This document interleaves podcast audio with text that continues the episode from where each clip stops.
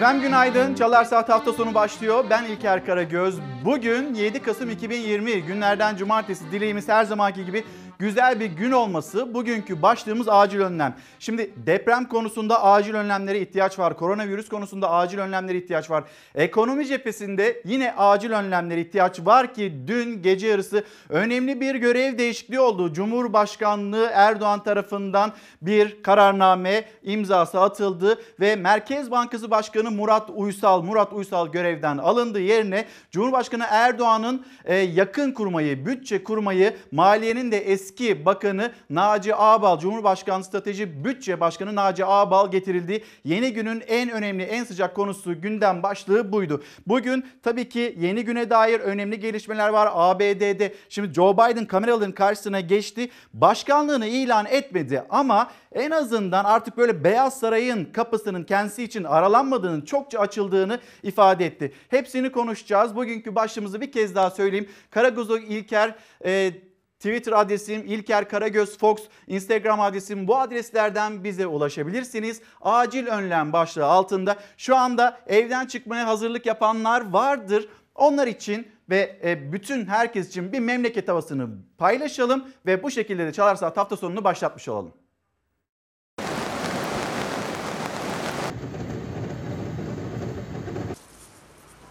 Meteoroloji günlerdir uyarı üstüne uyarı yapıyordu. Rize, Giresun, Ağrı, Trabzon sağanak yüzünden zor anlar yaşadı. Şu anda halı sahanın olduğu yer köy ana yolu. Rize'de akşam saatlerinde başlayan yağmur Çamlı Hemşin ilçesinde heyelana neden oldu. Komilo köyü yolu toprak kayması nedeniyle ulaşıma kapandı. İlçe özel idaresi ekipleri tarafından yolun açılması için temizleme çalışmaları başlatıldı. Giresun'da da sağanak nedeniyle debisi yükselen dereler yol ve iş makinelerine zarar verdi. Park halindeki bir kamyon dereye sürüklendi. Yağlıdere Alucra Karayolu ve Ericek Köy yolu derenin yola sürüklediği molozlar nedeniyle ulaşıma kapandı. Trabzon'da günlerdir devam eden yoğun yağış nedeniyle bazı ev ve iş yerlerini su bastı. Derelerde taşkınlar oluştu.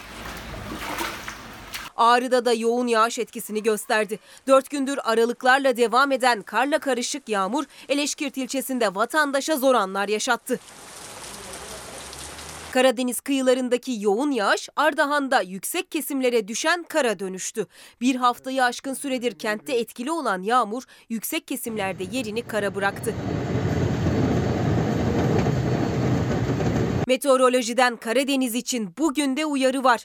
Giresun, Trabzon, Rize ve Artvin çevreleriyle Ordu'nun doğu ilçelerinde kuvvetli yağış nedeniyle sel, su baskını, heyelan ve ulaşımda aksamalar yaşanabilir. Marmara'nın doğusu, Karadeniz kıyıları, Doğu Anadolu'nun doğusu, Bolu, Gümüşhane ve Bayburt ilçeleri, Kırklareli ve Tekirdağ'ın doğusu, Çanakkale ve Balıkesir'in kuzey kesimleri bugün de sağanak yağışlı. Marmara'nın güneybatısı ve Ege'nin kuzeyinde ise hızı saatte 60 kilometreyi bulacak şiddetli rüzgar var. Vatandaşlar dikkatli olmalı. Yurdun geri kalanındaysa parçalı ve çok bulutlu bir gökyüzü hakim. Hava sıcaklıklarında önemli bir değişiklik beklenmiyor. Efendim ilk günden başlığımız deprem olacak. Gazetelere bakalım. Karar Gazetesi, Karar Gazetesi'nin manşeti İstanbul'da 48 bin bina yıkılacak. Bu raporlar arşive gitmesin. Karar Gazetesi'nin manşeti. Zaten bu raporlar da arşive giderse söyleyecek hiçbir söz yok. O zaman oturalım bekleyelim. İTÜ, Gazi Üniversitesi ve İstanbul Büyükşehir Belediyesi'nin raporlarında kapıdaki İstanbul depreminde 194 bin yapının hasar göreceği, ekonomik kaybın 120 milyar liraya ulaşacağı kaydedildi. Kritik uyarılar ve acil adımların yer aldığı çalışmalar Kılıçdaroğlu'nun geçmişte en kapsamlı deprem raporunu hazırladık ama rafa kaldırıldı sözlerini hatırlattı.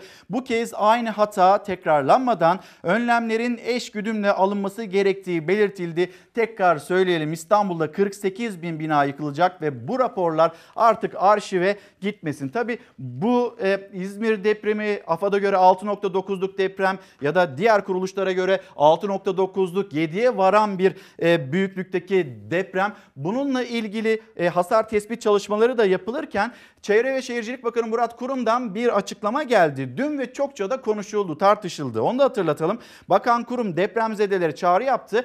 Ee, eğer evinizde az hasar varsa, böyle bir tespit yapıldıysa artık evlerinize dönebilirsiniz şeklinde bir değerlendirme. Ama şimdi biz imar affını hatırlıyoruz. İmar affı ile ilgili ne kadar çürük binanın e, işte affedildiğini, o bi- binalarla e, barışıldığını, imar barışında barışıldığını biliyoruz. Ve yine buradaki sorumluluğun vatandaşa yüklendiğini de görüyoruz. Böyle bir çağrı yapılıyor. Aslında zor bir çağrı ve altına girilmesi e, çok zor bir açıklama. Çevre ve Şehircilik Bakanı Murat Kurum tarafından yapılan açıklama. Şimdi hemen bir gidelim İzmir'e. Öyle binalara girilmiş, öyle binalarla ilgili gelin bu evde oturabilirsiniz denilmiş ki gerçekten gözlerinize inanamayacaksınız. E, net görülür mü bilemem ama bakın şurada tahta parçası var. Bak kocaman bir tahta var. Ben onu çıkarttığım zaman bu nasıl kireç? Bu nasıl bir kireç? Burası az hasarlı dendi abicim ya. Kolonlarda problem yok değil diye. Az hasarlıdır diye bir bilgi verildi. Ellerinde buna benzer bir şey vardı. Yaptılar. Böyle böyle yaptılar. Kolonlarda bir şey yok dediler. Yani tadilatı bile ne yapılsa ben bu evde duramam. Çocuklarıma enkaz yapamam, mezar yapamam ben buraya. Yıkılmaya yüz tutmuş evlerine, apartmanlarına az hasarlı rapor verildi. Oturulabilir dendi, tuğlalar dökülüyor, duvarlarda boşluklar açılmış durumda, merdivenler düşecek gibi.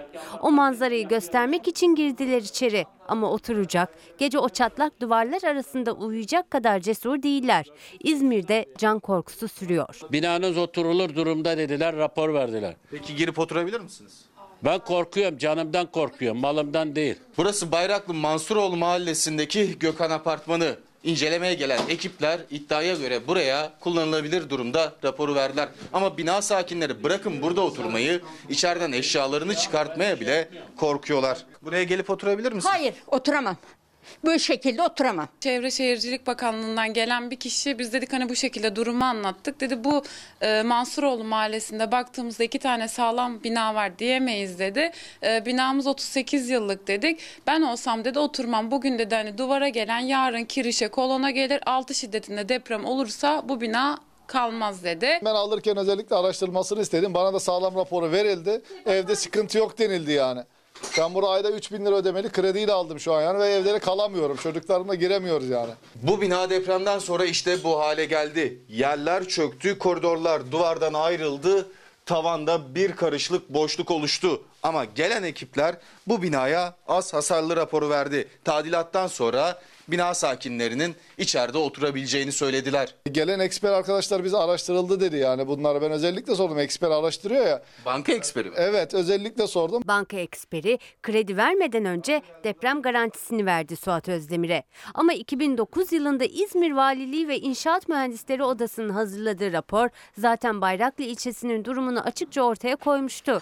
1490 binadan sadece 39'unun iyi durumda olduğu belirlenmişti. Peki önlem alınmış mı? önlem alınmış mı? Yani bu soru bu depremlerden sonra cevabını veriyor. İddiaya göre o rapor ilgili yerlere ulaşmadı. Ulaşmadığı ve önlem alınmadığı için de 114 kişi hayatını kaybetti. Daha öncesinde yapılan kentin master planından, e, inşaat mühendisleri odasının çalışmasından, hocanın lokal çalışmasından yani bakanlığın bilmemesi mümkün değil. Çünkü bakanlığımız Bayraklı'da binası sahilde. Onlar da binalarını güçlendirdi. Yani bu yapıyı bilen insanlar.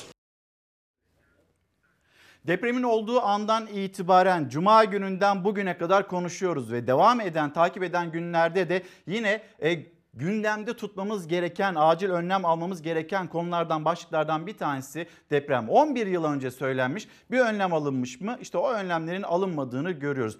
Belediyelerin sorumluluğu var, devletin sorumluluğu var ve bu sorumluluklardan işte iki tarafta birbirine topu atıp topu vatandaşa attığında keşke o vatandaşlar o evlerde oturmasalardı denildiğinde bu soruna bir çözüm bulmak mümkün değil. İşte az önce o evi gördünüz ve bu eve yani ne diyor insanlar? Tamam mal canın yongası ama e, bir yandan da insanlar malı falan artık gözleri görmüyor. Canlarından korkuyorlar. Bu evlere acaba oturulabilir raporu verenler, o tespiti yapanlar gidip o evlerde acaba oturur mu oturmaz mı? Gülay Hanım günaydınlar Eskişehir'e selamlarımızı iletelim. Yıllarca bizim sesimizi yükselttiğimiz ama büyüklerin bir türlü duymadığı şey rant uğruna canların yok olup gitmesi artık bundan vazgeçilsin demekte.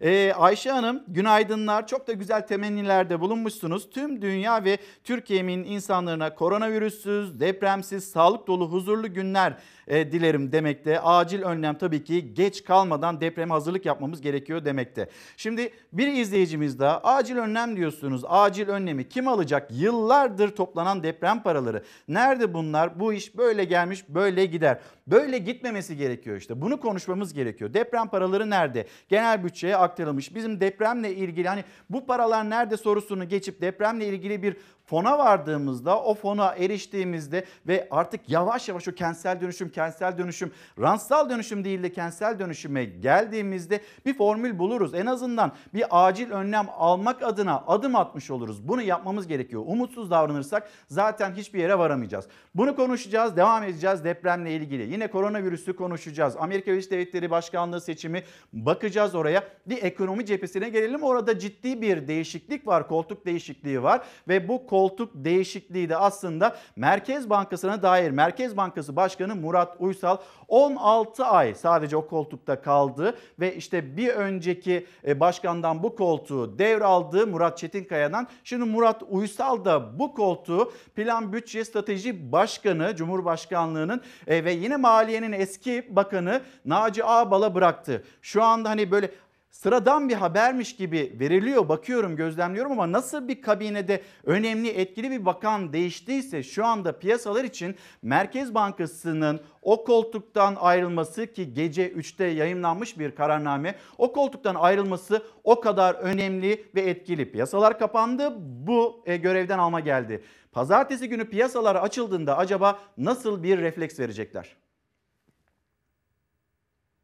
Şimdi Merkez Bankası Murat Uysal, Merkez Bankası Başkanı Murat Uysal aslında bununla ilgili haberimiz var ve o haberi de dakikalar sonra e, sizlerle paylaşacağız. Bir son dakika gelişmesi olarak bir kez daha ekranlarınıza getirelim. Görevini, koltuğunu Merkez Bankası Başkanı Murat Uysal e, Naci Ağbal'a maliyenin eski bakanına bıraktı. Şimdi sıradaki haberimiz sıradaki haberimiz aslında koronavirüsle ilgili Karar Gazetesi'ne baktık. Karar Gazetesi'nden sonra bir Evrensel Gazetesi'ne bakalım. İstanbul yanıyor. Bursa kıpkırmızı. Ankara tırmanışta. Üç büyük şehrin, şehrin tabip odası yöneticileri artan vakaları dikkat çekerek pansuman tedbirlerle salgınla baş edilemeyeceğini söyledi. Şimdi hani bazı cümleler kuruluyor. Aman dışarıya çıkmayın.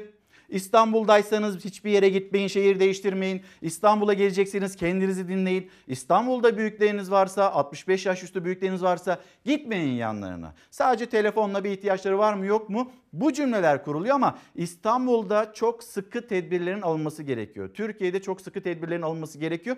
Tabloya baktığımızda virüsün Türkiye'de inanılmaz bir yaygınlık içinde olduğunu söylememiz gerekiyor. İstanbul'da pandemi hastaneleri doldu. İstanbul Tabip Odası yöneticisi Doktor Osman Öztürk İstanbul yanıyor demekte. Acillerde test kuyrukları olduğunu söylüyor. Bursa Tabip Odası Başkanı Doçent Doktor Alparslan Türkkan. Dilimizde tüy bitti ama dinletemiyoruz diyen bir başka konunun uzmanı Ankara Tabip Odası Başkanı Doktor Ali Karakoç'tu. Şimdi bu bilgiler artık koronavirüsle ilgili acil bir önlem almamız gerekiyor ve nasıl bir tablonun içinde olduğumuzu bizlere aile hekimleri anlatacak. Ben 6 saatimi e, hasta aramaya ayırırsam 2 saatte aşılarımı bitiremem. Bebeklerimi izleyemem. Gebelerimi takip edemem. Yaşlılarıma bakamam. Benim asıl vermem gereken birinci basamak hizmeti bunlardır. Vaka sayısı bilinmiyor ama hasta sayısı arttıkça sağlık çalışanlarının yükü artıyor. En çok da aile hekimlerinin. Sağlık Bakanı Fahrettin Koca temaslı hastaları uyarıp sizleri aile hekimleriniz takip edecek demişti. Ama aile hekimlerinin telefonda koronavirüs hastası takip etmesi demek. Diğer hastalara vakit ayıramaması demek. Benim elimde e, toplam hasta sayım 110. Bugün aramam gereken sayı 51. 51 kişiyi benim 8'er dakikadan aramam demek yaklaşık 400 dakikamı bu hastaları aramakla geçirmem demek. Böyle bir şey mümkün değil. Kapımı kırarlar. Aile hekimlerinin elindeki kalabalık arama listesi koronavirüsün gerçek rakamlarını da ortaya koydu. Aile hekimlerine göre özellikle İstanbul'da tablo Sağlık Bakanlığı'nın açıkladığından çok daha ağır. İstanbul'da bir aile hekiminin ekranında şu anda PCR pozitif, temaslı ve bunların temaslılarından oluşan yaklaşık 100 ila 300 arasında insan bulunmakta. Sayın Bakan da tweet atarak aynı şeyi yaptı. Bakanlık tarafından bir bilgilendirmemiz bulunmamakta. Türkiye'de Sağlık Bakanlığı verilerine göre 6 Kasım'da 2436 kişi koronavirüse yakalandı. 83 kişi hayatını kaybetti. Sağlık Bakanlığı aile hekimlerine adres gösterdi çünkü pandemi hastaneleri başta olmak üzere birçok hastanede yoğun bakımların dolmak üzere olduğu bilgisi var. Sağlık Bakanı Fahrettin Koca sosyal medya hesabından yaptığı paylaşımla artan ağır hasta sayısına dikkat çekti. Sağlık hizmetlerinde güçlük yaşamamak için sağlık çalışanlarımıza dinlenecek zaman tanımalıyız dedi. Koronavirüs testi yapan sağlık merkezleri ve hastanelerin önünde uzun kuyruklar oluşuyor. Onlardan biri de İstanbul'daki Samatya Devlet Hastanesi. Ancak hava şartları nedeniyle o kuyruklar şimdi hastanelerin içinde birikiyor. Burası da Bahçeli Evler Devlet Hastanesi tomografi servisi. Kalabalık ve sosyal mesafeyi de koruma imkanı yok. Cemil Taşçıoğlu, Murat Dilmaner ve diğer pandemi hastanelerinde de uzun test kuyruğu var. Bir başka sırada telefon sırası. Aile hekimlerine verilen evde tedavi olanlar ve onların temaslılarının telefon numarası listesi. Ancak aile hekimlerinin takip etmesi gereken bebek, gebe, yaşlı, kronik hasta ve poliklinik hizmetleri bulunduğu için bu aramaları yapamıyor. Ya telefon araması yapacak ya da bu hastaları ihmal edecek. Şikayetleri artmış ama kimseye ulaşamamış kişiler de bizi arıyor. Aramıyoruz. Yani çok net olarak biz aramıyoruz. Onlar ihtiyaçları olduklarında bize dönüyorlar. Ve o anda inanın kapıda e, bekleyen hastaların aklında oluşan şey şu oluyor. İçeride doktor telefonla konuşuyor. İçeride dok- doktor başka işlerle, özel işleriyle meşgul oluyor. Aile hekimleri hastalarla karşı karşıya getirildiklerinden şikayetçi. Üstelik aile hekimlerine ek ödemeler için Covid hastalarına telefon şartı kondu. Bebek izlemleri, aşıları, gebe izlemleri, kronik yaşlı takipleri ve normal poliklinik hizmetlerinin hiçbirisini dikkate almayıp sadece telefon hizmeti üzerinden hekimlere, hemşirelere, sağlık çalışanlarına ücret vereceğiz demek ve bunu da zaten vermemek e, çok doğru bir yaklaşım değildi. Artık rant kelimesini duymak istemiyoruz. Giden canlara yazık. Bir mesaj. Özcan dönmez. Artık her şeyden korkar olduk. Dışarı çıksak koronavirüs, eve girsek deprem, bir yere oturmaya gitsek ekonomi ne olacak bu işin sonu diye sormakta. Nabi Bey maske mesafe kuralı düşünüldüğünde şehir ve şehir dışı trafiğinde çift katlı ve körüklü otobüslerin sayıları neden artırılmaz? Dolmuşlar tıklım tıklım yolcu dolmamalı. Evet bizim en başta yapacağımız şey maske, mesafe ve hijyen.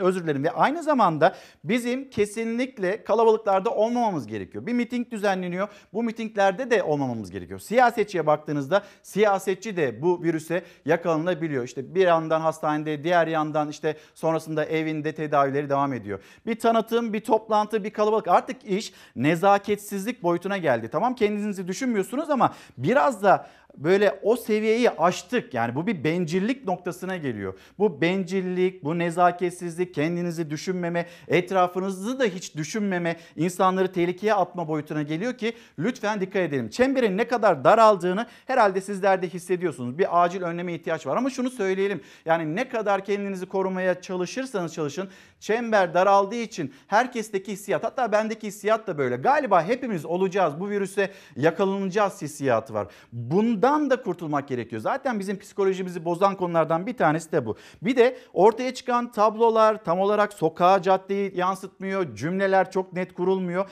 Bir başarı mı var bir başarısızlık mı var onu da anlayamıyoruz. İşte gazete pencere ya büyük başarı ya da büyük kandırmaca demekti bugünkü başlığında. Birçok ülke vaka sayılarıyla paralel olarak önlemlerini arttırdı. Türkiye'de ise hala ne vaka sayısı açıklanıyor ne de alınan ciddi bir önlem var. Şimdi bu gazeteden hemen bir Almanya örneği vermek istiyoruz. Almanya bu süreci en iyi götüren ülkelerden bir tanesiydi. Bütün dünya tarafından alkışlanan ülkelerden bir tanesiydi. Bir grafik var. Yani birinci dalga koronavirüsün yayılması, ikinci dalga koronavirüsün yayılması ile ilgili hemen bir ekranlarınıza getirelim. Bu arada Almanya'da son 24 saatte 21.506 koronavirüs vakası tespit edilmesiyle salgının başlangıcından bu yana en yüksek günlük vaka sayısına ulaşıldı. Şimdi Almanya, Almanya ile ilgili bir görseli görüyorsunuz. Yavaş yavaş böyle şehirlerin nasıl kırmızıya döndüğünü. Almanya'yı gösterirken bizim Bursa'yı da konuşmamız gerekiyor. Dünyadan örnekler verirken bizim aynı zamanda e, İstanbul'dan da bahsetmemiz gerekiyor. İşte bakın yemyeşildi. Her şey toparlanmıştı ve sonra birinci dalga bitti. Biraz toparladı kendini Almanya ve dünyadaki pek çok ülke ondan sonra şimdi geliyor. Aslında bir 40-45 saniyelik bir e, görüntü bu ve bu 45 saniyenin son 10 saniyesinde koskoca ülkenin bir anda nasıl yeniden kırmızıya döndüğünü göreceksiniz. Ülke genelinde virüsü taşıyan kişi sayısının 205.493 olduğu da kaydedildi. İşte ekranlarınızda birinci dalga ve ikinci dalga ne kadar teslim almıştı ve şu anda hangi noktaya gelindiğini bizlere gösteriyor. Şimdi devam edelim. Karar Gazetesi'ne baktık. Ondan sonra Evrensel Gazetesi tekrar dönüp geri döneceğiz bu gazetelere. Ama bir İstanbul ders alsın başlığı var Milliyet Gazetesi'nde. Oradan da ekonomiye dair bir haber paylaşacağız. Merkez Bankası Başkanı Murat Uysal görevden alındı. Yerine Naci Ağbal geldi. O habere geçeceğiz ama bir İstanbul ders alsın acil önlem başlığımızı da hatırlatarak okuyalım bu haberi. İzmir depreminde Bayraklı'daki büyük yıkımların ardından gözler İstanbul'a döndü. Uzmanlar mega kentte eski dere yatakları, Zeytinburnu, Silivri kıyı bandıyla Çekmece göllerini çevreleyen zeminin Bayraklı gibi gevşek alüvyondan oluştuğunu söylüyor. Çok uzun süredir söylüyorlar. İstanbul'la ilgili zaten bu risk haritaları defalarca çıktı. Defalarca o çürük raporları ya da değerlendirmeleri, uzmanların anlatımları hepsi çok güzel dosya oldu. O dosyaların hepsi depremi tekrar hatırlayıncaya kadar raflarda duruyor. Ama orada tuttuğumuz sürece biz bu meseleye bir çözüm bulamayacağız. Şimdi bunu hatırlatarak geri gelelim. Piyasaları çok yakından ilgilendiren, Türkiye'nin ekonomisini çok yakından ilgilendiren o habere. Merkez Bankası Başkanı Murat Uysal görevden alındı.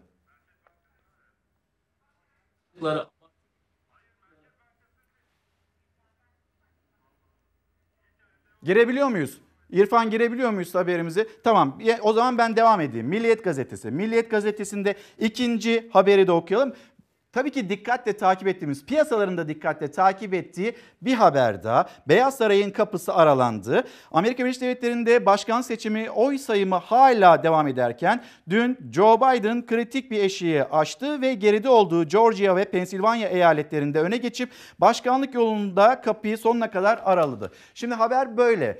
Ee, yaklaşık bir saat önce kameraların karşısına geçti Joe Biden ama ben başkan oldum demedi. Özellikle başkan oldum demedi. Çünkü Trump cephesinin bunu kullanacağı ve söylemlerini daha da sertleştireceği yönünde değerlendirmeler yapılıyor. Ama ben bu ülkede bugüne kadar bir başkanın aldığı en yüksek oyu aldım dedi. Beyaz Saray'ın kapısının kendisi tarafından ardına kadar açıldığını net cümlelerle söylemese de bir şekilde ifade etti. Bu bilgi ve hemen gelelim şu anda hazır Merkez Bankası Başkanı Murat Uysal'la ilgili haber görevden alması ile ilgili haber aktaralım.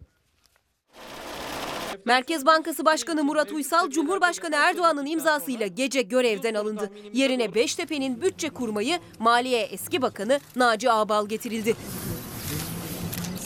Merkez Bankası Başkanlığı koltuğu 16 ayda ikinci kez el değiştirmiş oldu. 6 Temmuz 2019'da para ve faiz politikalarında derin görüş ayrılıkları yaşadıkları Murat Çetinkaya yerini Murat Uysal'a bırakmıştı. Bu benim göreve başlamamdan sonra düzenlediğimiz ilk enflasyon raporu bilgilendirme toplantısı. Uysal koltuğa otururken fiyat istikrarını sağlamaya odaklı para politikası araçlarını bağımsız şekilde uygulamaya devam edeceğim dedi. Hazine ve Maliye Bakanı Berat Albayrak'ın ben kura bakmıyorum açıklamasının tartışmaları sürer sürerken Uysal da kur hedeflerinin olmadığını açıkladı. Enflasyon tahmini de yıllık %12.1'e yükseltti. Türk lirasındaki değer kaybıyla birlikte enflasyon öngörülenden yüksek bir seyir izledi.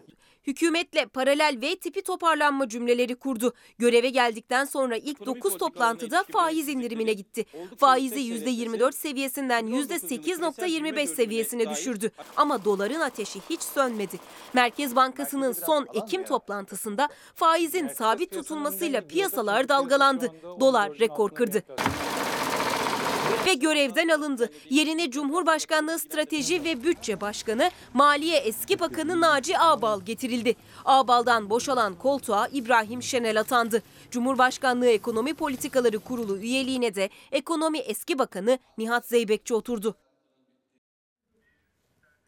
Sözcü gazetesi, Sözcü gazetesinin manşeti bu bir zenginin parası züğürdün çenesini yorar haberidir. Türkiye altın çağını yaşıyor. Çünkü altının gramı Ocak'tan bu yana neredeyse iki katı artıp 538 lira 92 kuruşa çıktı. Alanda almayan da altını konuşuyor. Altına yatırım yapansa zengin oldu. 18 yıllık AKP iktidarında ekonomik veriler tepe taklak gitti. Milletin yüzü bir türlü gülmedi. Türk lirası altın karşısında tüm zamanların en büyük kayıplarından birini yaşadı. Alım gücü düşen vatandaş iyice yoksullaştı. Zenginse servetini katladı. Gram altın yılbaşından bu yana yüzde bakın yılbaşından bu yana %83.9 yükseldi. Bu yılın başında gramı e, 292.96 kuruş olan altın dün 538.92 kuruşa yükseldi. AKP'nin 18 yıllık iktidarındaysa altının gramı yüzde e, 2832 arttı. Sadece altın değil dövizde rekor kırdı. Bakıyorsunuz dolar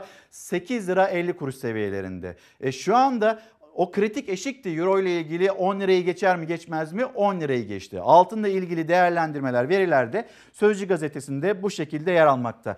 Tamam piyasalar piyasalardan haber veriyoruz ama hani ne kadar ben dövize bakmıyorum dolara bakmıyorum kura bakmıyorum. Dolarla mı maaş alıyorsunuz cümleleri olsa da vatandaş buraya bakmak zorunda. Çünkü doların yükselmesi bize pahalılık olarak dönüyor. Hatta zamma zam olarak dönüyor. Ayın 5'inde motorine zam yapılmıştı. Ayın 6'sında motorine bir zam daha geldi. Biz zamma zammı yaşadığımız bir süreçteyiz.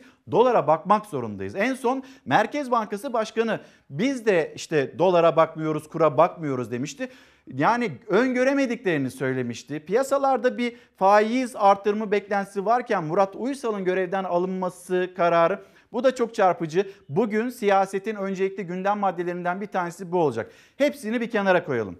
Ben size sormak istiyorum. Siz dolara, euroya bakıyor musunuz? Kura bakıyor musunuz? Ve şu anda Türkiye Büyük Millet Meclisi'nde bir bütçe görüşmesi var. Ve bu bütçe görüşmesinde acaba yoksullukla, dar gelirlikle ya da e, refah seviyemizin artması ile ilgili bir adım, bir çalışma var mı? Buna dair CHP'li milletvekilinin sözleri. Saydıkları, abartı gördükleri yoksulluk artık saklanamayacak bir duruma geldi. 10 milyon hiçbir geliri olmayan vatandaşımız var. 8 aydır kapalı ya da kapatmadığı halde iş yapamayan esnaf elektriğini, suyunu, kirasını ve sosyal güvenlik primini yatıramaz halde. Böylesi bir dönemde bütçe görüşmelerinde özellikle bütçede en yüksek ikinci paya sahip Aile, Çalışma ve Sosyal Hizmetler Bakanlığı'nın bu dertlere derman olmasını bekliyoruz. Neden? Çünkü artık insanlar çöpte yiyecek arayışı içerisinde. Neden? İnsanlar artık evine aş götüremez durumda.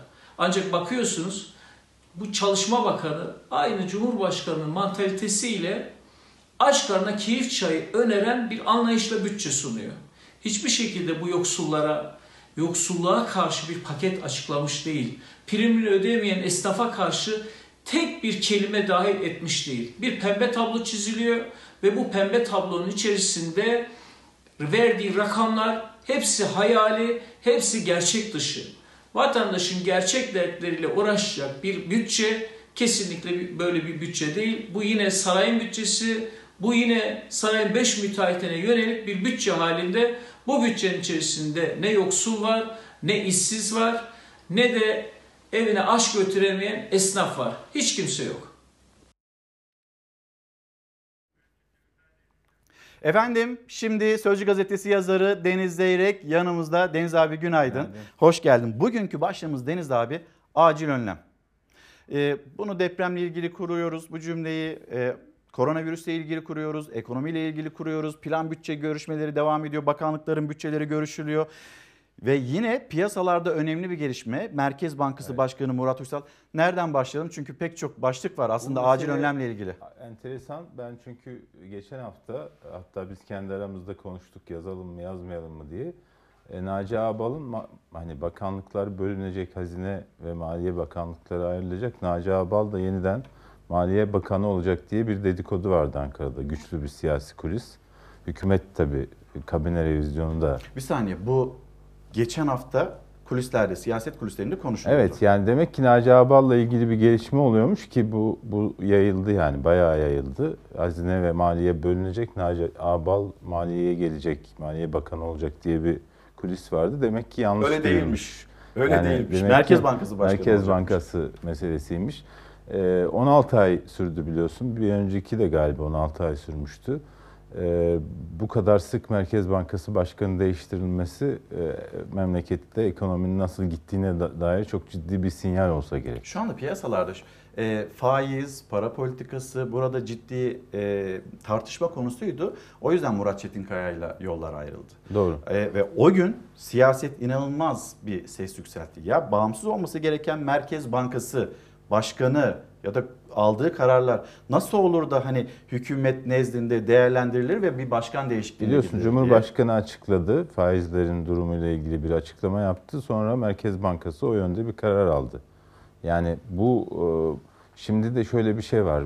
Ekonominin maalesef yani bunu ben e, hani üzülerek söylüyorum. Böyle bir ilişki var işte enflasyon yükseliyor, kurlar yükseliyor vesaire. Bu durumda Türk parasına e, dikkat çekmek için, Türk parasını güçlendirmek için faiz yükseliyor. Ve e, Yine beklenti o yöndeydi. Tabii, Yine bir faiz beklenti, tabii. arttırımı beklentisi Tabii, vardı piyasalarda. Çünkü na- nasıl çekici hale getirebilirsin? Yani döviz bu kadar şimdi Türkiye'de parası olanları düşün. E, faiz şu kadar, döviz şu kadar artıyor, altın şu kadar artıyor. E, bankada faizi mi Türk lirası olarak mı değerlendirirsin? e, döviz olarak mı değerlendirirsin? Dolayısıyla herkes de ya altın alıyor ya, Ya da döviz alıp döviz olarak değerlendiriyor. E, bunu e, ortadan kaldırmak için, Türk lirasında tutmak için parayı faizin biraz yükselmesi gerektiğini söylüyor ekonomistler. E, şimdi bir taraftan hayır faizleri sabit tutarak, düşürerek enflasyonu da düşürürüm diye bir ekonomi teorisi var biliyorsun. E, hatta eski Merkez Bankası Baş- Başkanı Durmuş Yılmaz bunu kanıtlasınlar bana böyle bir şey olacağını gider Kızılay'da bağırırım gibi bir açıklama Şimdi yapmıştı. mesela Murat Uysal görev süresince 9 kez faiz indirdi. Eylül ayında bir kez arttırdı. Ekim ayında herkesi şaşırttı, sabit Tabii. tuttu. Şimdiki beklenti yeniden artırması yönündeydi. Tabii. E, Bir tarafta artırma diye bir baskı var. Bir tarafta da artırmasını gerektiren koşullar var. Sen Merkez Bankası Başkanı olsan ne yaparsın? Koltuğu korumak için ya e, artırma, sabit tut diyeni dinlersin ya da çeker gidersin işte. Çekip gitti mi? Biraz öyle oldu yani. Burada burada Merkez Bankası Başkanı ile ilgili bütün kararlar ben yakından takip ediyorum. Bu faiz artıralım mı, azaltalım mı vesaire üzerinden kopuyor. Yani siyasi iradenin e, beklentilerini karşılamayanlar gidiyor. Burada da öyle bir durum var. Yani faiz konusunda e, koşullarla siyasi iradenin duruşu arasında bir fark, uçurum oluştu. Yani siyasi irade faizlerin düşük olmasını istiyor ama yarattıkları ekonomik koşullar faizleri arttırmaya zorluyor sistemi. Böyle bir e, paradoksta da e, sonuç bu oluyor. Yani Şunu da sorayım o zaman Deniz abi. Ee, hani geçen hafta bu konuşuluyordu. Naci Abal acaba nereye gidecek? İşte Hazine ve Maliye Bakanlığı ikiye mi bölünecek? Bu kulisler vardı. Merkez Bankası Başkanı oldu Naci Abal. Peki kabineyle ilgili bir kulis var mı? Var geç işte geçen hafta çok yoğun konuşuldu. Yani bazı bakanlıklar bölünüyor, işte bazıları görevden alınıyor, yeni isimler konuşuluyor. Yani liste bile yine dolaşmaya başlamıştı.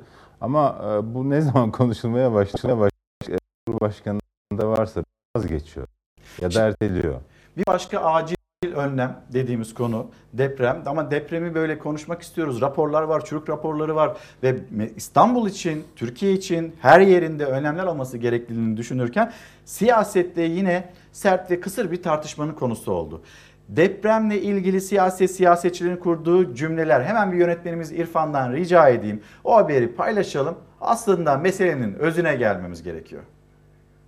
evleri yıkılan vatandaşlarımıza suç bulmaya başladı. Bu sadece kamunun imkanlarıyla olacak bir iş değilmiş. Milletimizin de oturduğu binanın depreme dayanıklılığını tespit ettirmesi gerekiyorsa kendisi de üstüne biraz koyarak hızla sağlam bina inşası için harekete geçmesi gerekiyor. Enkazdan canlı çıkarılan Ayda bebeğin babası. Altımızdan fay hattı geçiyor. Ben de lüks yerlerde yaşayayım isterim ama herkesin imkanı bu kadar diyorsa ona kulak vereceksiniz. 19 yıldır ben neden havuz müteahhitlerine dolarla, avroyla ballı garantiler verdim diye soracaksınız. İzmir depreminin ardından Cumhurbaşkanı'nın her şey kamudan beklenmesin, vatandaş da binasını yenilesin sözleri muhalefetin dilinde. 81 yıl önceki Erzincan depreminin faturasını CHP'ye kesmesi de Erdoğan'a dedesi görevdeydi dediği Faik Öztrak'tan yanıt geldi. Erzincan depreminde 33 bin vatandaşımız rahmetli olmuştu. CHP'nin sözcüsünün dedesi de o zaman İçişleri Bakanı'ydı. Erzincan depremi kendisi doğmadan 15 yıl önce yaşandı. İyi ki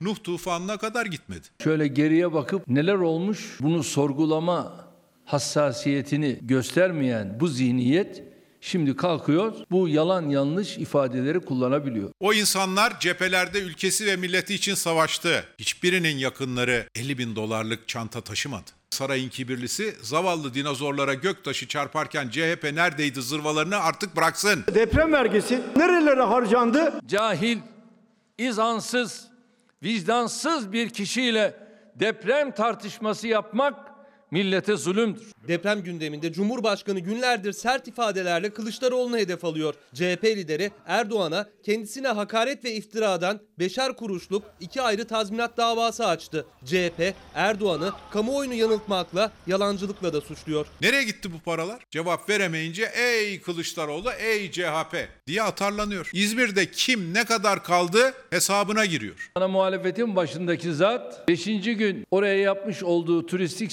seyahatte 5 gün oldu diyor. Hala enkazlar kaldırılmadı. Genel başkanlığımız depremin ertesi günü İzmir'deydi. İşlerin devam ettiği anlamında bu sözler söylenmiş. Bu sözlerden eleştiri çıkartmak, buna enkaz altında çıkarılan minik yavruları dahil etmek olsa olsa siyasi ahlak noksanlığıdır. Depremin siyasette artçıları sürerken CHP İzmir depremi sonrası 11 maddelik önlem raporu hazırladı. Fay kanunu teklifi yasalaşsın, bağımsız bir deprem kurulu oluşturulsun, deprem için toplanan vergiler başka yerlere harcanmasın dedi.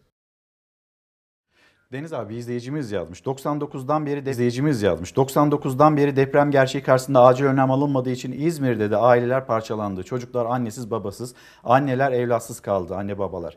Tam 8 gündür ambulans ve silah sesleri birbirine karışıyor İzmir'de. Günlük kar hesabı yapmaktan ne zaman vazgeçecekler? Ee, hemen bir izleyicimizin ismini de görebilirsem ama rumuzla yazmış. Değerlendirmesi bu şekilde. Biz meselenin özüne gelebiliyor muyuz bu tartışmalardan? Gelemiyoruz. Gelemiyoruz, getirmiyorlar. Bu tartışmanın özünde o var. Yani Cumhurbaşkanı'nın konuşmasında meselenin özünden uzaklaştırma çabası var. Yani 18 yıldır bu ülkede AK Parti iktidarda. Öyle değil mi? Evet. 18 yıl ne demek? Neredeyse yani çeyrek asıra geliyoruz yani. 7 sene daha geçince çeyrek asır oluyor yani. 18 yılda bu kadar kaynağı diyorlar ki 1.2 trilyon harcanmış. 1.2 trilyon harcanmışsa 99 depreminden bu yana ne değişmiş? Şehirlerin durumu ortada. Yani şöyle bir gelenek başladı. Ya güncel bir eleştiri yöneltiliyor. Bir soru soruluyor. Ona cevap vereceklerine vay işte bilmem kimin dedesi de CHP'li bilmem kim de o zaman böyleydi. Deprem oldu onun zamanında. E bana ne canım? Bana ne? Ben 1972'de doğdum. 1972'den sonraki hayatı biliyorum. Son 2002 işte benim çocuğum 2001'de doğdu. 2002'den itibaren başka iktidar görmedi. Ya bundan sonraki hayatı Ha. anlamak istiyorsun. Evet. İyi yaşamak Evet. istiyor herkes, bütün Yani vatandaşlar. benim muhatabım sizsiniz kardeşim. Bana ne Faik Öztürk'ün dedesinden. Yani siz ne yaptınız? Hangi kentte hangi deprem önlemini aldınız? 1.2 trilyon lira harcandı. Nereye harcandı? 48 bin tane riskli bina var şu anda İstanbul'da. Evet. 48 bin. Yani Allah göstermesin. İzmir'deki gibi bir deprem olsa Olacak. olsa bunların hepsi Rıza Bey apartmanı gibi enkaza dönüşecek. Allah göstermesin. İnşallah olmaz böyle bir şey ama bütün bilim adamları diyor ki olacak. Siz bu 48 bin binayı Ne zaman dönüştüreceksiniz? Kaç tane bina dönüştürdünüz ya? Bütün kentsel dönüşüm işi rantsal dönüşüme döndü. Müteahhitler bu eski binayı yıkıp yerine işte iki katı fazla bir bina yapayım da ne kadar para kazanayım derdinde. E git şimdi mesela İstanbul'da Anadolu yakasında o Validebağ korusu var, koşu yolu vesaire oralarda güya şey yapılıyor, dönüşüm yapılıyor. İki katlı evler yıkılıyor, 7-8 katlı apartmanlar dikiliyor. Böyle mi deprem önlemi alınır? Yani bütün şeyi adalı şeyleri parsel parsel biliyorsun yani Bülent Arınç'ın lafıdır. Parsel parsel bölündü. Ondan sonra işte kupon arazi diye bir şey üretildi. 1 liralık şey 100 liraya çıktı vesaire. E şimdi böyle mi depremle mücadele edilir? Ondan sonra çıkıyorlar işte bilmem kimin dedesi işte e, Cumhurbaşkanı yardımcısı diyor ki 99'dan buraya geldik. O zaman iki günde ne olduğu anlaşılmamıştı. E anlaşılmaz tabii. Koca bir Marmara bölgesi yıkıldı. 133.643 bina çöktü. Yani Rıza Bey apartmanı gibi 133.643 bina vardı. Bir de ben şuna kızıyorum. Yani siyasetçiler artık bu kayıkçı kavgasını bırakıp taşın altına ellerini sokmaları lazım. Kim olursa olsun, ister Kılıçdaroğlu olsun, ister Akşener olsun, ister Bahçeli olsun, ister Cumhurbaşkanı Tayyip Erdoğan olsun. Millet onlardan çözüm bekliyor, kavga değil.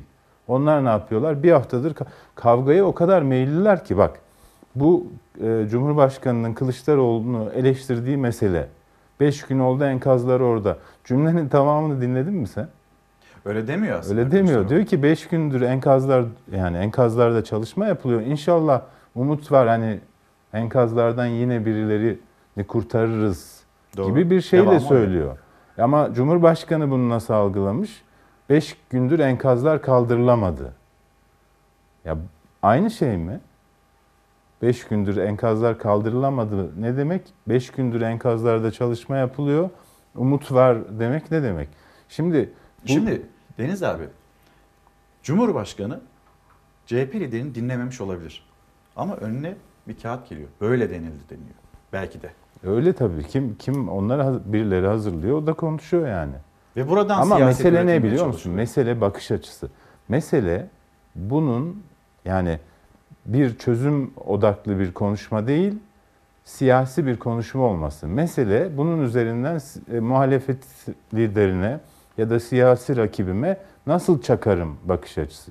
Yani konuşalım, Ya konuşalım, ben ben konuşalım. Polemik Cumhurbaşkanı konusu olsun, unutulsun. Tabii Cumhurbaşkanı ekrana çıktığında Faik Öztürk'ün dedesi ne yapmışı dinlemek istemem. Ben Cumhurbaşkanı 18 yıldır iktidarda olan bir lider çıktığında ekrana ben ondan bu sorun nasıl çözülecek onu beklerim. Yani vatandaş olarak ekran başında onu beklerim. Onu anlatsın Cumhurbaşkanı. Desin ki 48 bin binayı şu şekilde çözeceğiz. Vatandaşa şu kadar. Şimdi dün Şehircilik Bakanı açıklama yapıyor. 11 milyon lira kira ve işte şey yardımı yaptık. Yapıyoruz. Bu kadar para tahsis ettik. On- 11 milyon lira. Ya komik bu. Vatandaşın topladığı ne kadar biliyor musun? Komik. İzmir Büyükşehir Belediyesi bir e, Biliyorum, kampanya biliyorum da başlattı. yani şimdi onunla 30 kıya- yakın. onunla kıyaslamak e, doğru değil. Şununla kıyaslamalısın. 2020'nin 6 ayında sadece Osman Ga- Gazi Köprüsü'nden geçmeyen araçlar için müteahhite ödenen para 1.670 milyon e, pardon 1 milyar 670 milyon lira. Şimdi sen bunu geçmeyen araçlar için o müteahhite ödüyorsun. Sonra da vatandaş 11 milyon lira kira kaç katı biliyor musun? Yani bin katından fazla yani. Sonra da vatandaşa 11 milyon lira yardım ayırdık diye övünüyorsun. E bu bunu kim kabul eder? Şimdi oradan bakıyorum ben de. Devlet, devlet seferber oldu. Arama kurtarma ekipleri seferber oldu. Türkiye'nin dört bir yanından gelildi. Aktarılan kaynak işte e, 29 milyon denildi. Bir başka kaynak 11 milyon denildi. Vatandaş da kendi seferberliği içinde işte Büyükşehir Belediyesi, Büyükşehir Belediyesi'nin başlattığı bugün de hatta bu olmasın, bu engellenmesin diye. Ne oldu? Biz pandemi döneminde ekmek dağıtılıyordu, ekmeğin dağıtımının engellendiğini de gördük. Cumhuriyet Gazetesi'ndeydi yanılmıyorsam orada gördüm. Ee, yani bunu bu engellenmesin diye Cumhuriyet Gazetesi'nde değilmiş. Ee, onu bulacağım yine izleyicilerimizle e, paylaşacağım. Bu engellenmesin diye de formüller Formül bulundu. üretmeye Bu çalışıyor. Sözcüde de vardı o hani haber. Sözcüdedir belki de işte 30 milyon ya herkes bunu bir şekilde el birliğiyle kaldırmaya çalışıyor. Yani siyasetten ya da siyasetçiden bu, bu cümleleri duymak istemiyor. Tabii tabii yani gerçekten hani ben dün mesela Murat Kurum basın toplantısı yaptı. Ben takdir ediyorum. Çok çalışkan biri yani. Ge- Genç de bu işin içinden de geliyor. Gayrimenkul yatırım ortaklığının başındaydı. Ee, takdir etti adam. Yani çıktı yerel yönetimlere de teşekkür etti. Bu bu iyi bir şey. Biz biz bunu bekliyoruz. Yani bir yöneticinin insanların önüne çıktığında neyin nasıl çözüleceğini, nasıl çözüldüğünü anlatmasını bekliyoruz. Orada kavga edeceğine icraatını anlattı. Ki kimseyi rahatsız etti mi? Herkes alkışladı. Yani Bir ben- de hemen her gün toplantılar yapıldı belediyelerle. Tabii tabii. Tabii bunu yani onun ötesinde liderlerin birbirleriyle bu konu üzerinden kavga etmesi insanları gerçekten rahatsız ediyor. Deniz abi şimdi o zaman bir başka konu başlık Amerika Birleşik Devletleri Evet. seçimi. Ee, orada da bir liderlik yarışı var atışmalar. En son Biden kameraların karşısına geçti. Başkanım demedi. Başkanım demedi. Belki de diyemedi. Bir haberimizi paylaşalım. ABD'de e, son durum nedir onu da aktar, aktarmış olalım. Zafer ilan etmek için burada değilim. Ancak sayılar bize bu yolda olduğumuzu gösteriyor. Biden kameraların karşısına geçti. Zafer ilan etmedi ama Beyaz Saray'ın kapı eşiğinde olduğunu net olarak ortaya koydu. ABD'deki seçim muamması sona yaklaşırken Biden kendinden emin, Trump'sa tepkili. ABD tarihindeki geçmiş tüm başkanlardan daha çok oy almış durumdayız. Kazanacağız dedi Joe Biden. Başkan olursa tüm Amerika'yı kucaklayan bir tavır takınacağının vurgusunu yaptı. Trump'ın en fazla eleştirildiği nokta olan ülkeyi bölen tavrının tam karşısında durdu. Amerika'nın dört bir yanında seçmenlerin desteğini almaktan çok büyük bir gurur duyuyorum. Hatta adeta başkanlığı kesinleşmişçesine ülkenin en büyük sorunu olarak görünen koronavirüs konusunda sağlık ve ekonomi uzmanlarıyla bir araya geldiğini söyledi. ABD halkının bu zorlu süreçte yanımızda olacağına inanıyorum dedi. Well, we're interrupting this because what the President of the United States is saying, in large part, is absolutely untrue. Masanın karşı tarafında Cumhuriyetçi Donald Trump içinse hala umut var. Trump ve ekibi oyların sayımında hile olduğu iddiasında kararlı. Ancak mahkemeler kanıt sunamadıkları için Trump'ın oy sayımının durdurulmasını isteyen başvurularını reddetti. Postadan gelen oyların sayımının sürmesine karar verdi. Deutsche Welle'nin haberine göre Donald Trump basın toplantısında kanıt göstermeden birbiri ardına iddialarını sıralayınca pek çok televizyon kanalı da canlı yayını kesti. Millions of unsolicited ballots without any verification measures whatsoever. Well, we're interrupting this because what the President of the United States is saying, in large part, is absolutely untrue. Posta oylarının sayılmasıyla demokratların adayı Joe Biden atak yapmış oldu. Hem 16 delegeli Georgia'da hem de 20 delegeli Pensilvanya'da öne geçti ve başkan seçilmek için gerekli olan 270 delege sayısını aştı. Eğer seçim böyle sonuçlanırsa 77 yaşındaki Biden'ın başkanlığı kesinleşecek. ABD başkanlarını korumakla görevli gizli servis de harekete geçti. Biden'ın evinin çevresinde ekstra önlemler almaya başladı. Bu da Demokrat Parti adayının başkan kabul edildiğinin işareti olarak gösteriliyor. Başkan Donald Trump ise pes etmemekte kararlı. Trump'ın kampanya ekibi mücadelenin süreceğini söyledi.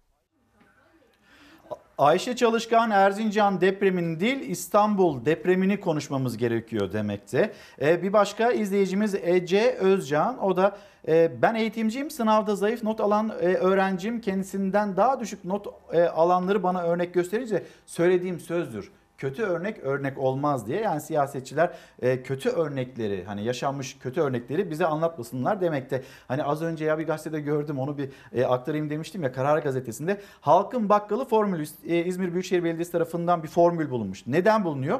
İzmir bağışlara el konmasın önlemi aldı. Toplanan para 37 milyon liraya aştı. Salgın döneminde belediyelerin yardım kampanyalarının durdurulup bağışlara el konmasıyla yaşanan gerilimin ardından İzmir Büyükşehir Belediyesi halkın bakkalı adında farklı bir yol izlemek zorunda kaldı. Belediye Başkanı Soyer bir kira bir yuva kampanyasına 48 saatte 20 milyon liradan fazla bağış geldiğini duyurdu. Diğer kampanyalarla birlikte toplanan para 37 milyon lirayı aştı deniliyor. Ya bu bu iş gerçekten hani çok komik olmanın ötesinde trajik olmaya başladı. Yani insanların topladığı yardımlara el konulması hikayesi e, utanç verici bir şey. Ya ben şöyle bir şey yaşadım. Bizim işte geçen sene de haberini verdin İzmir'e patates gönderdiler. Ee, Kars susuz. Susuz'da 55 tane yavru köpek, sahipsiz sokak köpeği için bir barınak yaptık. Belediye başkanı sağ olsun bir de bir banka müdürü arkadaşımız var. Hayvansever. Böyle bir hani başlarını sokacak e, soğuk geçiyor biliyorsun. E, Biz de sosyal medyada paylaştık. E, İnsanlar oraya yardım yaptılar. Ya ona el koymaya kalktılar biliyor musun? Yani mülki e, idareciye ya rezil olursunuz bunu basına yansırsa vesaire diye şey yapınca adam vazgeçti el koymaktan ama ona bile el koymaya kalktılar. Yani bu nasıl bir mantıktır, nasıl bir anlayıştır? Ya insanlar burada mağdur olmuş işte sen 11 milyon lira verebilmişsin ancak. Devlet, koca Türkiye Cumhuriyeti devleti ancak 11 milyon lira kira ve işte taşınma yardımı verebilmişsin. İnsanlar ellerini taşın altına sokmuşlar, 30 milyon lira toplamışlar ve belediye başkanı şöyle bir açıklama yapmak zorunda kalıyor. Diyor ki el konulmasın diye biz aradan çekildik, insanlar direkt ihtiyaç sahiplerine gönderiyorlar. Biliyorsun burs yardımları da öyle yapılıyor. Fatura meselesi de İstanbul Büyükşehir'de fatura için parayı toplayıp faturalara dağıtmadı. Ben mesela girdim. Aracı oldu. Birinin faturasını ödemek istedim. Oradan seçtim, işaretledim, direkt onu ödedim. Yani bu, bu insanların insanlarla dayanışması, bunu engellemeyi hala düşünmeleri, hala bu işi yapanların engellenmekten topladıkları paraya el konulmasından korkması trajik bir durum. Gerçekten trajik bir durum. Gelelim ABD seçimlerine. E, bi- bize benzediler. Ya fazlasıyla benzediler. Bize benzediler. Yalnız 4 günde de bir seçim sonucu açıklanmaz mı? Yani nasıl bir seçim? Biliyorsun nasıl bizim bir seçim İstanbul sonucu? bizim İstanbul Biz onu tekrar yaptık. Aylar olsun ama. onu onun sonucunu aldık bir daha tekrar ama yaptık. işte YSK karar verene kadar da biz bayağı burada bir veri akışı da falan durunca oradaki aksama oydu. Ondan sonra Evet. biz o seçimi Orada da e, biliyorsun tekrarladık. Trump ne diyor? İşte e, Georgia'da mı bir yerde Georgia'yı öğrendik, Ohio'yu öğrendik, Dört- salıncak eyaleti öğrendik. Dört- Her şeyi öğrendik. 4 saat su borusu patlamış işte sayım durdurulmuş. Trump çıktı televizyonlarda onu anlatıyor. Şey oldu mu trafoya giren kediler? İşte ben onu bu duydum. trafoya Ha, bu, bunun benzeri oldu. Evet. Burada işte su borusu patlatılmış. Orada trafo patlamıştı. Ee, şimdi şöyle ilk burada konuştuğumuzda çarşamba günü Trump önde gibiydi ama e, meğerse e, Amerika'daki sosyal demokratlar da yani Demokrat Parti temsilcileri şey taraftarları da bizim sosyal demokratlara benziyor. Biliyorsun bizde de e, genelde yaz aylarında seçim olunca sosyal demokratlar sandığa gitmiyor diye bir eleştiri var hani tatile gitmeyi tercih ediyorlar diye. Şimdi burada da demokratlar enteresan e, normalde oy kullanmayanlar postayla kullanmışlar. Yani normalde seçim yapıldığında sandığa gitmeyecek adam. Saymayın onları diyor Trump da. İşte Trump da diyor ki bunlar usulsüz. Halbuki böyle bir hak var. Geçmişte mazereti olanlar böyle oy kullanıyormuş. Şimdi pandemi nedeniyle herkese bu şans tanınmış. Dolayısıyla da 100 milyon insan oyunu böyle kullanmış. Ve mesela Philadelphia'da sonuçlara baktım. Postayla gönderilmiş oyların içinde demokrat oranı %84. Böyle bir uçurum olmaz. Haliyle de mesela Pensilvanya eyaletinde, Georgia'da vesaire Trump önde olduğu halde postayla giden oylar açıldığında Biden öne geçti. E şimdi tabloya bakılırsa 320 civarında delege, e, seçici delege kazanarak başkan olacak gibi. Yani bunun artık tereddütü kalmadı. E, Ama Amerikalılar da sonun kesin karar açıklanmadan bunu duyurmuyorlar. Ama işte evinin etrafında gizli servis önlem almaya başladı. Gizli... Yani başkan gibi e, korunmaya Tabii, tabii. başlandı. Yani gizli servis Amerika'da iki şey için kurulmuş. Amerikan hazinesini ve Amerikan başkanını korumak. Tek görevi bu. Bir de işte oraya giden yabancı konukları, devlet başkanlarını koruyorlar. E, gizli servis Amerikan başkan adayının evinde önlem alıyorsa e, artık Amerikan derin devleti e, kimin seçildiği konusunda bir karara varmış görünüyor. Deniz abi teşekkürler. Sözcü Ama şunu da gazetesi- söyleyeyim Söyle istersen. Trump'ın e, tipi olan siyasetçiler e, bu demokratik yollarla kaybetmeyi de pek kabullenemiyorlar. Bu şu anda biraz da onu izliyoruz. Deniz Zeyrek Sözcü Gazetesi birlikte konuştuk. ABD seçimi, deprem, depremde siyasetin işte e, kuruduğu cümleler hepsine baktık birlikte. Abi yarın devam ederiz. Şimdi bir mola verelim. Daha paylaşacağımız çok haber var. Efendim bir kez daha günaydın. Çalar Saat hafta sonu devam ediyor. Ruhi Bey diyor ki hangi birine önlem alacağız? Öğretmenler atama bekliyor, sağlıkçılar işinden ayrılmasın, izne çıkmasın, canları pahasına çalışsın, madenciler mağdur, depremzedelere yardım toplanmaya çalışılıyor, emeklilikte yaşa takılanlar var. Böyle meseleleri alt alta topluyor. Hepsine acil önlem lazım ve bir yerden de başlamamız gerekiyor. Şimdi koronavirüs gündemine dönelim. Koronavirüsle ilgili yeni kısıtlamalar, yeni tedbirler alındı. Bu kısıtlamalar acaba esnafı nasıl etkiledi? Bunu paylaşalım. Artık şu anda kar mar olayını düşünmüyoruz. Kar, karı düşünmüyoruz. Kurtar, günü kurtarmayı düşünüyoruz. Kardan vazgeçtik. Nasıl kiramızı hani ne kadarını ödeyebiliriz? İşçilerimizin masrafını, masraflarını ödeyebiliriz. Yani kendimizden vazgeçtik. Esnafın beklentisi yeni destekler, kredi ya da borç öteleme değil. Yeni gelen korona kısıtlamaları yani iş yerlerinin 22'de kapanması yine ilk olarak esnafı vurdu. Farkı yok aynı. Gece de aynı, gündüz de aynı bizim için. Şimdi de bulaşabilir, gece de bulaşabilir bu yani. Turistik yer olduğu için geç saatlerde daha iyi iş oluyordu. Artık onu da kapatıyoruz.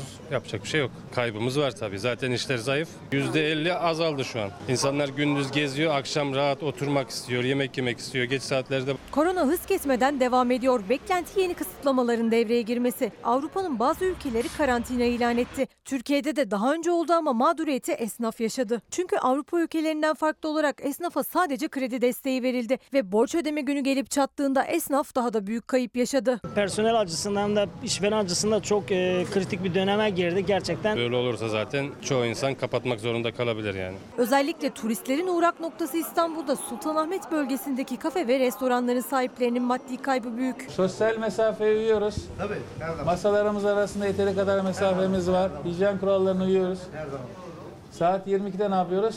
Kapatıyoruz. Kapatıyoruz. İstanbul Emniyet Müdürü kapatıyoruz dedi ama işin ekonomik boyutu için kimse esnafa yol göstermedi. Genellikle müşterimiz ondan sonra İspanyollar genellikle e, kendi ülkelerinde ondan sonra e, piyasaya çıktıkları için Türkiye'de aynı derecede kullanıyorlar. Müşterilerimiz de genellikle ondan sonra geliyor. İşlerimiz çok iyi. Şu anda %10'a düştük. %100 varken %10'a düştük. %90 eksikteyiz. Bir de şimdi yeni tedbirlerle birlikte saat E, o da bayağı etkileyecek. Çünkü gelen müşteriler e, daralarak kalkıyor. Müşteri bazen 9.30'da geliyor. Hemen ön- yemeği çıkmadan bazen önüne hesap koy koyuyoruz. Çünkü hani saat 10'da kapanması gerekiyor. Zabıtalar geliyor. Hemen bize kapattırıyor. Sultanahmet'te faaliyet gösteren 3 masalı küçük bir işletme burası. Kafenin sahibi zaten salgın dönemi boyunca %70'lik bir müşteri kaybı yaşadıklarını söylüyor. Şimdi ise alınan yeni koronavirüs tedbirleri gereği saat 10'da kapatmak zorundalar. Ve bu da yaşayacakları maddi kayıpların daha da artacağı anlamına geliyor. Kiracı mısınız? Kiracıyız evet. Kiramız 12.500 lira. Peki şu iki masayla sadece kiranızı ödeyebiliyor musunuz rahatlıkla? E şu anda tabii sıkıntı ödeyemiyoruz. İlk çare de çalışanı ücretsiz izne göndermek yani çalışana aylık 1168 lirayla geçin demek. Oysa hem istihdam hem de çarkların dönmesi için esnaf karşılıksız destek bekliyor hükümetten. Saat 10'dan kapanması bizi derinden şey yapıyor. Bu sefer personel eksiltmeye götürüyor bizi. Çünkü hani 4-5 saat iş kalıyor bu sefer. 4-5 saat iş içinde de turistler zaten do- doğru düzgün gelmiyor. Harun Bey, Harun Yıldırım günaydınlar. Instagram'dan aramıza yeni katılmış bir izleyicimiz Filiz Hanım da yine e, bizi takibe almış, gündemi yakından takip etmeye çalışan bir izleyicimiz. Yılmaz Tosun, Sivas Şarkışla Yahyalı Köyü'nden bizlere kucak dolusu sevgilerini göndermekte. Biz de hem Şarkışla'ya hem de Türkiye'nin dört bir yanına ya da dünyanın dört bir yanından bizi izleyen izleyicilerimiz, hastanelerde, hastane odalarında bizleri izleyen izleyicilerimiz. Hepsine selamlarımızı, sevgilerimizi ve saygılarımızı gönderelim. Şimdi devam edelim. Milliyet Gazetesi'nde tamamlamak istediğimiz bir haber daha var. Onu da paylaşalım. Şike'de 23 kişi beraat etti. Yargıtay'ın bozma kararının ardından yeniden görülmeye başlanan futbolda şike davasında mahkeme kararını açıkladı. Aralarında Fenerbahçe eski başkanı Aziz Yıldırım'ın da bulunduğu 23 sanık hakkında şike ve teşvik birimi suçlarından beraat kararı verildi. O geçmiş yıllarda hangi cümleler kuruluyordu? Şimdi hangi cümleler kuruluyor? O zamanlar böyle manşetlerden büyük büyük gösterilirken şimdi biraz da küçük veriliyor. Sözcü gazetesi Türkiye'nin kurtuluşu köysel dönüşümde. Şehirleri rahatlatıp huzur ve bolluk içinde yaşamak için Köysel dönüşüme ihtiyaç var denilmekte. Depremlerde başta İstanbul olmak üzere pek çok şehirde büyük yıkım bekleniyor. Devlet seyrediyor, vatandaş tedirgin, Çözüm modern köyler. Büyük şehirlerin yılların sorunu olan köyden kente göçün altında e, ezildiğini hatırlatıyor Başak Kaya haberinde. Çürük ve güvensiz yapılar, depremde patlayacak dinamit gibi uzmanlar kentsel dönüşümün yanı sıra köye dönüşün de teşvik edilmesini öneriyorlar. Yani şehirlerdeki o kalabalığın da biraz olsun e, azaltılması gerekliliği, köylere yeniden bir şekilde dönüşün tamamlanması gerekliliği bunu hatırlatan uzmanlarımız var. Şimdi tekrar acil önlem başlığı altında konuşuyoruz. Bizi nereden izliyorsanız gündeminizde hangi konu varsa ya da acil olarak çözülmesi gerekliliğine inandığınız başlıklar neyse bu başlık altında görüyorsunuz ekranlarınızda yansıyor. İlker Karagöz Fox, Instagram, Karagöz İlker Twitter. Buradan bizlere ulaşabilirsiniz. Gündeminizi aktarabilirsiniz. Hemen bir İzmir'e dönelim. İzmir depremi ve o depremden sonra İzmir'de başlatılmış olan o seferberlik. 2900'e yakın çadırda hayatını devam ettiren vatandaşlarımızın tamamını çadırlardan kurtarıp en kısa sürede başlarını sokacakları bir yuvayla buluşturmak. Bu hedefle başlatılan bir kira bir yuva projesinde toplam bağış miktarı 24 milyon 524 bin liraya ulaştı. İzmir Büyükşehir Belediyesi kışın kendini hissettirmeye başladığı bu günlerde çadır kentteki İzmirlileri başlarını sokacakları evleri taşımaya çalışıyor. Bizim yapmamız gereken, ihtiyaca yönelik olması gereken tüm çalışmayı yapmak. Deprem en yıkıcı etkisini Bayraklı ve Bornova'da gösterdi. Bornova Belediye Başkanı Mustafa İdu da bir inşaat firmasıyla aileler arasında köprü oldu. 100 depremzede aileyi konutla buluşturdu. Aileler bir yıl boyunca o konutlarda oturacak ve kira vermeyecekler. Sizlerin konforlu yerlerde kışa girerken yaşamanız bizim için önemli. Merkezi yönetim ve yerel yönetimler İzmir için seferber. Çiğli Belediyesi de en çok binanın yıkıldığı Bayraklı'ya çadırlar kurdu. Sanatsal ve sportif etkinliklerle Bayraklı'da yaşayan depremzede çocukların içinde bulundukları psikolojik durumdan sıyrılıp hoş vakit geçirmelerini sağlıyor. Bir an önce güvensiz evler yıkılmalı, depremzedelere kira yardımı yapılmalı. Zonguldak'tan selamlar demekte. İzleyicimiz Gülden Işık. Biz de Zonguldak'a günaydınlarımızı iletelim. Ayfer Hanım hem bizi takibe almış hem gündemi de takibe almış. Kendisine günaydın diyelim. Dolara, euroya ve altına acil önlem gerekiyor. Ailecek sizi takip ediyoruz demekte. Öztürkler e, ailesine günaydınlarımızı iletelim. Burçin Vardar, Hatice Baykal bizi takibe alan izleyicilerimiz arasında. Gelelim bir gün gazetesi. Acil önlem gerekiyor. Ekonomiyle ilgili, dolarla ilgili, euro ile ilgili hatırlatıyor izleyicimiz. Emeklilerimiz var mesela. Emeklilerimizle ilgili bir önlem almamız gerekiyor. Neden? Çünkü haklarını arıyorlar. 2.6 milyon emekli en düşük maaş olan e, bu 1500 lirayı alıyor ve bu 1500 lirayla geçinmeye çalışıyor. Asgari ücret bile açlık sınırının altında kalmışken 1500 lirayla Allah aşkına nasıl geçinilir diyen ve çok doluyum diyen bir baba 54 yaşında bir emekli. Evlatları var okutmaya çalışıyor. Okutmuş bunu başarmış olan emeklilerimiz var. E şimdi evlatları işsizliğin pençesinde. Bundan nasıl kurtulacağız diyorlar. Bir gün gazetesi felaketler işte tam da bu yüzden yaşanıyor. Salgın ve depremde akla bilime değil ranta çıkara kulak veriliyor da o yüzden yaşanıyor diyor Bir Gün Gazetesi manşetinde. İzmir'de mimar ve mühendisler meslek örgütleri deprem çalışmalarından dışlanıyor. Bildiğini okuyan iktidar facialara davetiye çıkartıyor. Hekimleri, uzmanları sürece dahil etmeyen iktidar salgının kontrolden çıkmasına yol açtı.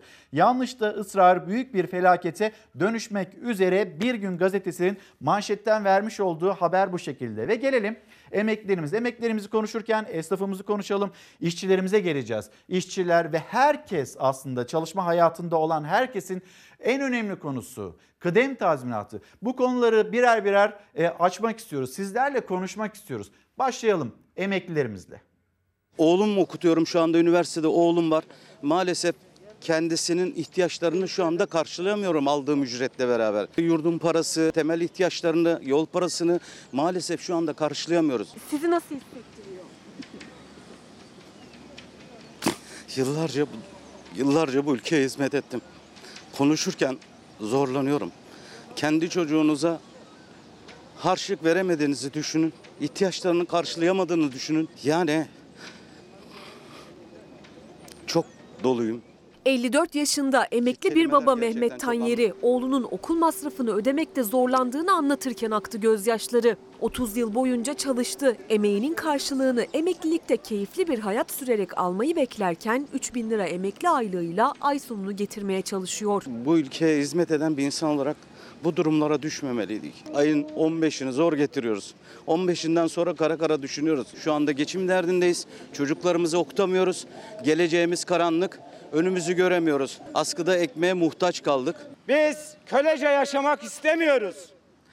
Askıda ekmeğe muhtaç kalmak istemiyoruz. Müteahhitlere bir gecede vergi affı getirilirken emekliler açlığa ve sefalete mahkum ediliyor. 11 yıllık emekli 60 yaşındaki Engin Aslansa oğlunu okuttu. Oğlu inşaat mühendisliğinden mezun oldu ama iş bulamadığı için o da işsizler arasına katıldı. Evin geçimini emekli maaşıyla sağlayamayan Aslan çalışmaya başladı. Yani o iş bulabildiği için nispeten şanslı olanlardan. Tek emekli maaşıyla beraber olmuyor. Ek iş yapmaktayım.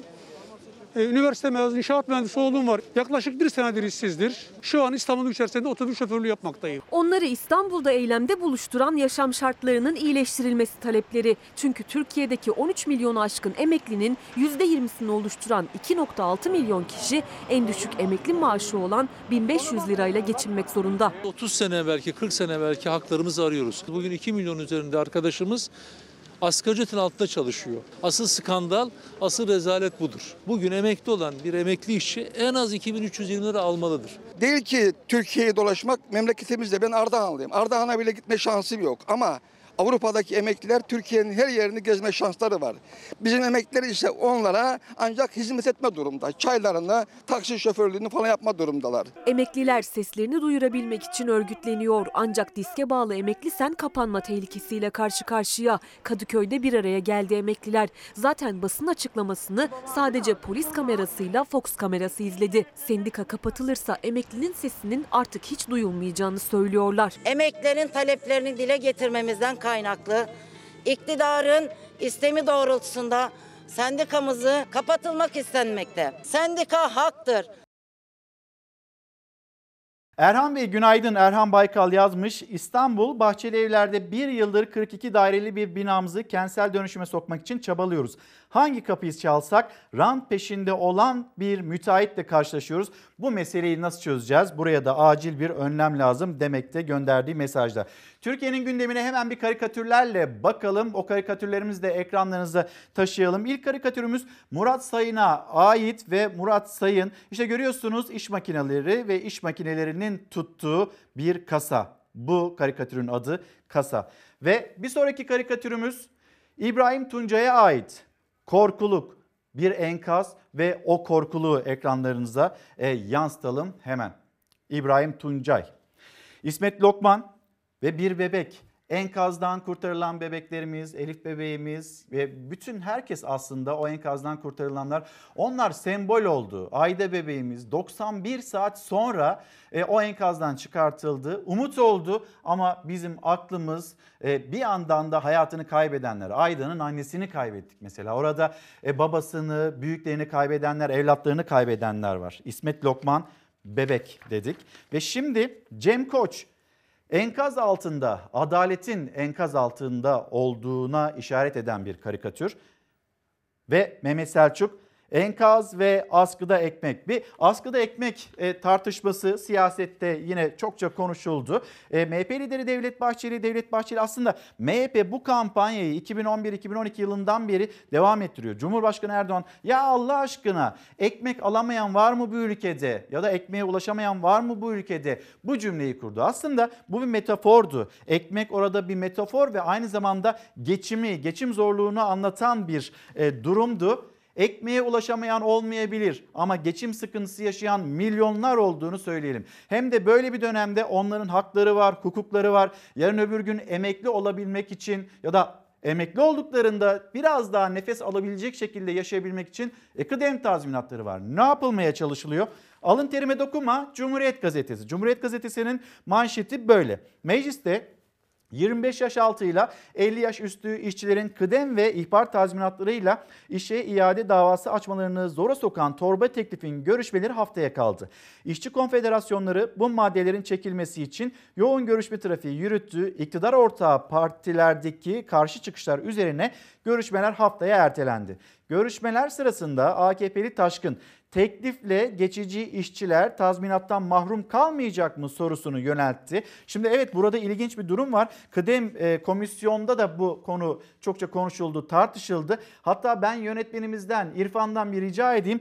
Komisyon kıdem haberini bir hemen öne alalım ve paylaşalım. Çünkü burada garip bir durum oldu. AK Partili milletvekili o sordu. E ne olacak dedi. Yani o zaman kıdem tazminatları hakkını kaybetmeyecekler mi dedi. AK Partili vekili sordu. AK Parti yanıtladı ve bütün işçiler, herkes, konfederasyonlar, sendikalar şunu söylüyor. Vazgeçin böyle bir düzenleme yapamazsınız. Daha önce de denendi. Şimdi bir kez daha deniyorsunuz. Kıdem tazminatını delmek ya da yok etmek adına bir formül bulunmaya çalışılıyor. Görüyoruz ve bundan vazgeçin diyorlar. Teklifle öngörülen belirli süreli iş sözleşmesi işlerin kıdem ve ihbar tazminatı hakkından mahrum kalmasına neden olmayacak mı? Milyonlarca işçi adına 3 işçi konfederasyonunun da muhalefetin de haftalardır söylediğini bu kez bir AK Partili dile getirdi. AK Parti Mersin Milletvekili Ali Cumhur Taşkın geçici işçilik düzenlemesiyle işçilerin kıdem ve ihbar tazminat hakkının ortadan kalktığını dillendiren ilk AK Partili oldu. Belirli süreli iş sözleşmesi işlerin kıdem ve ihbar tazminatı hakkından mahrum kalmasına neden olmayacak mı? Yargıtayımız belirli süreli iş sözleşmesinin yenilenme iradesi olup olmadığına bakılması gerektiğini ve somut olayların incelenmesi neticesinde kıdem tazminatının ödenmesine karar vermiştir. Plan Bütçe Komisyonu sözcüsü bir başka AK Partili Cemal Öztürk de AK Partili Cumhur Taşkın'ın sorusuna böyle yanıt verdi. Belirli süreyle çalıştırılacak 25 yaş altı ve 50 yaş üstü işçilerin kıdem tazminatı hakkı olacak demedi, yargıyı işaret etti. Yani işçi dava açar, yargı da işçiyi haklı bulursa kıdem tazminatı hakkı ortaya çıkabilir dedi. Geçici işçilikte ihbar tazminatı olmadığını da itiraf etti. İhbar tazminatı sadece belirsiz süreli iş sözleşmelerinin varlığı halinde ortaya çıkmaktadır. Belirli süreli sözleşmelerde sözleşmenin bitim tarihi belli olduğu için ihbar tazminatı da oluşmamaktadır. Torba yasayı geri çekelim. Şimdi haklarına dokunmayalım. Kıdem tazminatı yasasını derhal meclisten geri çekelim Sayın Bakanım. CHP'li Süleyman Girgin de Plan Bütçe Komisyonu'nda Türk İş, Hak İş ve Disk'in ortak açıklamasının yazılı olduğu bir pankartla seslendi Çalışma Bakanı'na. AK Partili vekiller tepki gösterdi. İşçilerin sesini duysun diye. Böyle bir şey olur mu? Evet olur. Tamam. İşçi olsanız olur. İşçilerin geleceğini çalmayın. Kova gerek yok. Ne kadar konuşursak konuşalım parmakları kalkıyor. İşçilerin bütün hakları elden alınıyor. Kaçak işçiliği ödüllendirmenin, yaşa bağlı ayrımcılık yapmanın, sigortada emeklilik yaşını 18'den 25'e çıkarmanın ve sendikal örgütlenmeyi yok etmenin neresi istihdam paketi Sayın Bakan? CHP'li vekil Çalışma Bakanı'na işçinin haklarını elinden almak nasıl istihdam paketi diye sordu ama yanıt alamadı. Ahmet Bey, Ahmet Aslan hem bizi hem gündemi takip alan bir izleyicimiz ve şunu söylüyor. Acil önlem başlığı altında çiftçi son nefesinde borçları ertelensin ve Mersin Tepeköy'den bu mesajı göndermiş. Mihrican Hanım ben bu ülkenin bir geleceği olarak geleceğime karşı acil önlem istiyorum. Her çocuk aynı haklara sahip değil ama hepsi aynı şekilde sınav ediliyor demekte. E, bu arada Yıldız Derya bizi gündemi takip alan izleyicilerimizden Özgür Hanım'a günaydınlarımızı iletelim. Ahmet Hapaz, Songül Yakan hepsine günaydınlarımızı iletelim. Şimdi yine devam edeceğiz. Devam edeceğimiz başlık istihdam paketi. Bu istihdam paketi neyi getiriyor, neyi götürüyor? Hemen bunu aktarmak istiyoruz ama Cansu Yüksel çok da vicdani bir mesaj paylaşmış bizlerle. Herkes işini güzel yapsın ki geriye bir daha dönmeyelim bence. Bu bizi geliştirmez. Gelişmek istiyorsak bence herkes önce kendisine baksın, kendisini sorgulasın. Ben bu işi ne kadar iyi yapıyorum diye. Sonra gelip bir şeyler söylesinler. Ehliyete ve liyakata dikkat çeken bir izleyicimiz Cansu Hanım. Teşekkürler ve gelelim bu düzenleme işçilerden neyi götürüyor? Ama şunu söyleyeyim. Evet bir kapalı kapı ya da arka kapı diplomasisi devam ediyor. Benim kanaatim ki kulisler inanılmaz kaynıyor ve e, 2021 yılının Haziran'ında Temmuz'unda bir erken seçim olabileceği dillendiriliyor Ankara'nın kulislerinde bolca ve sıkça. Şimdi böyle bir süreçte Türkiye'de bir seçime gidecekse erken seçime işçileri karşısına almayı hiç kimse istemez. Siyaset böyle bir şeyi asla düşünmez. Bence bu düzenleme haftaya kaldı. Geri çekilecek, torba yasadan çıkartılacak. Ne 25 yaşın altındakilerinin ne de 50 yaşın üstündekilerin kesinlikle iş güvencesi olmayacak. Ülkemiz sıkıntıya girdiği zaman biz gerçekten fedakarlığın kralını yapıyoruz. Ama biz feda olmak istemiyoruz. Bu düzenleme bir feda düzenlemesi. mi? Kesinlikle öyle. Türk İş Genel Sekreteri Pevrul Kavlak 25 yaş altı ve 50 yaş üzeri işçilerin kıdem ihbar tazminatları ve emekli maaşlarını ilgilendiren torba kanun için feda düzenlemesi dedi. İşçinin feda edildiğini söyledi. Herkes işinden, ekmeğinden hatta sağlığından endişe ediyor. Türkiye'de hayat duruyor. Mecliste bizim kıdem tazminatıyla uğraşanlar durmuyor. Sürekli pişirip pişirip önümüze getiriyorlar. Bütün dünya salgında işleri ve işçileri korumaya kafa yorarken saray koronayı fırsata çevirmeye esnek çalışma diyerek bir torba yasayla emekçilerin kazanılmış haklarının üzerine yatmaya çalışıyor. 51 maddelik torba kanun Meclis Genel Kurulu'nda ilk 20 maddesi oylandı geçti. Geçici işçilik getiren, işçinin kıdem ve ihbar tazminatı hakkını ortadan kaldıran maddelerin görüşmesi haftaya kaldı. Muhalefet de düzenlemenin geri çekilmesini istiyor, tüm işçi konfederasyonları da. Biz mevsimlik çalışıyoruz. Geçici çalışıyoruz. Taşeron olarak çalışıyoruz. 4B, 4C'ye çalışıyoruz.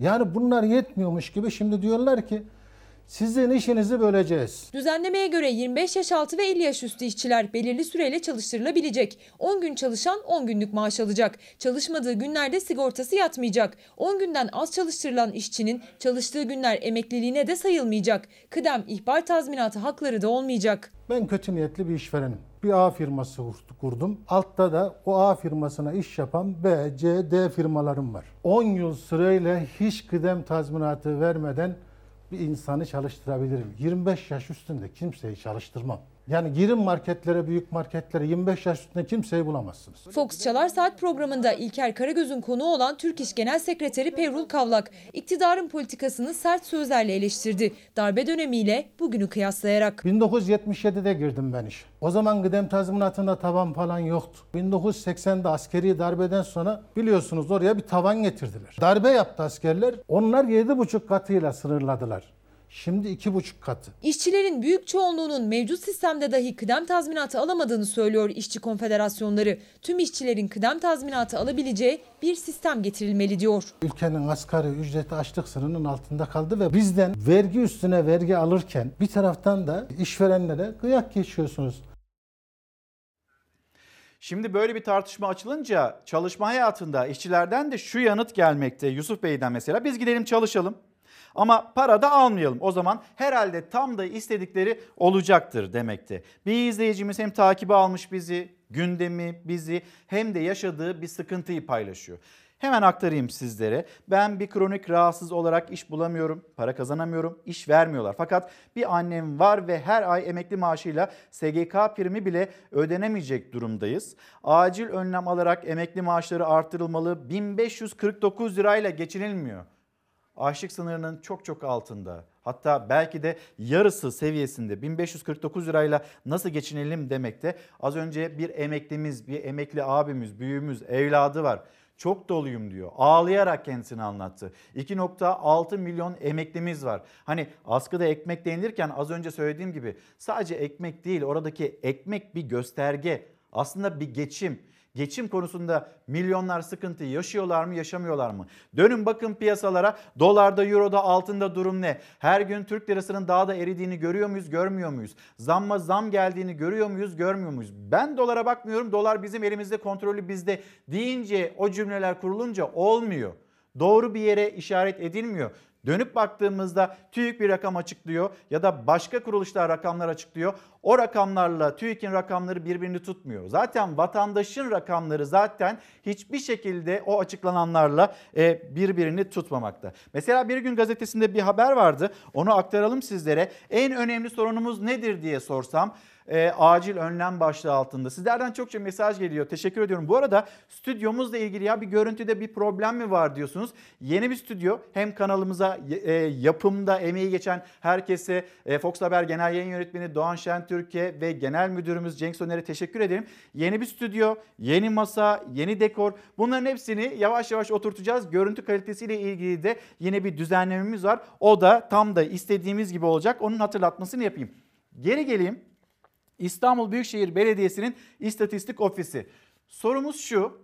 Acil önlem dediğiniz ne var? Mesela sizin gündeminizde ne var? Hem takibe alabilirsiniz hem gündeme dair cümlelerinizi paylaşabilirsiniz bizimle. Ben size okuyayım mesela İstanbul Büyükşehir Belediyesi İstatistik Ofisi'ne göre neymiş?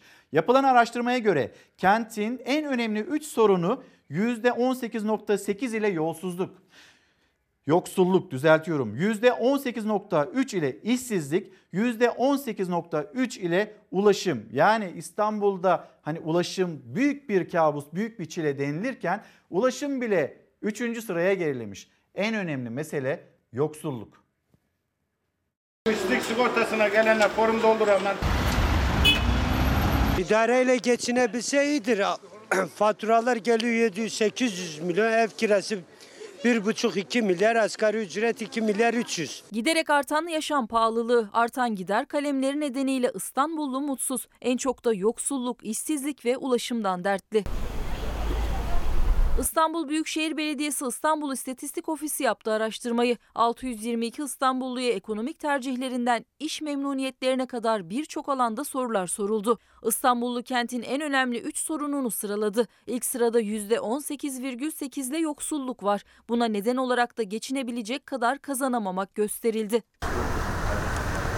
Araştırmaya katılanların %18,3'ü işsizlik dedi ve işsiz olanlar yakın zamanda iş bulabileceklerine inanıp inanmadıkları sorusuna hayır dedi. Sorunların üçüncü sırasındaysa ulaşım yer aldı. Yani İstanbulluların her bir soruya verdikleri cevaplar umutsuzluğun tablosunu çizdi.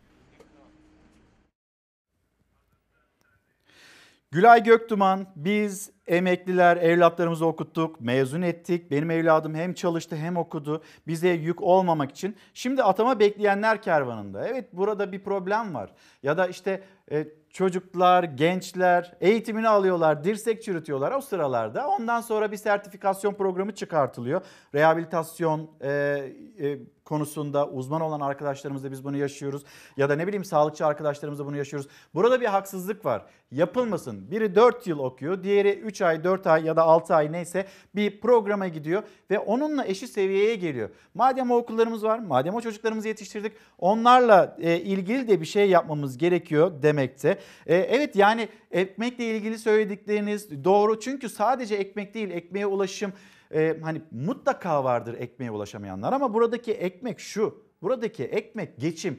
Geçim meselesine siyaset nasıl bakıyor ya da ekonomi yönetenler nasıl bakıyor, muhalefet nasıl bakıyor? Şimdi o cümleleri duyacaksınız. Ben size gazete pencereden hemen e, dolarda, euroda ve yine altında ne durumdayız onu aktarmış olayım. Bir de Türk lirası serbest düşüşte gazete pencerenin manşeti onu da aktarmış olalım sizlere. Türk lirası yılbaşından bu yana dolar karşısında %42'nin üzerinde.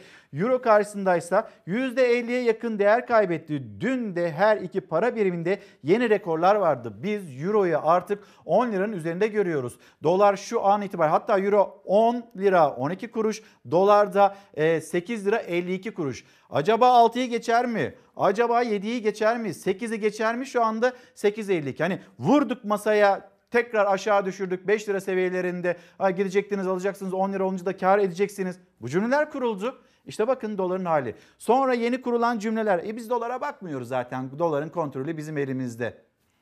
Ve piyasaları ilgilendiren biz pazartesi günü acaba piyasalar nasıl refleks verecek? Merkez Bankası Başkanı, belki televizyonu yeni açmış olan izleyicilerimiz vardır.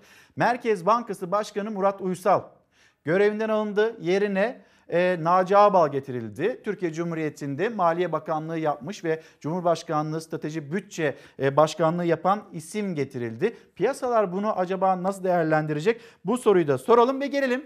Siyaset, siyasetin gözünde ekonomi.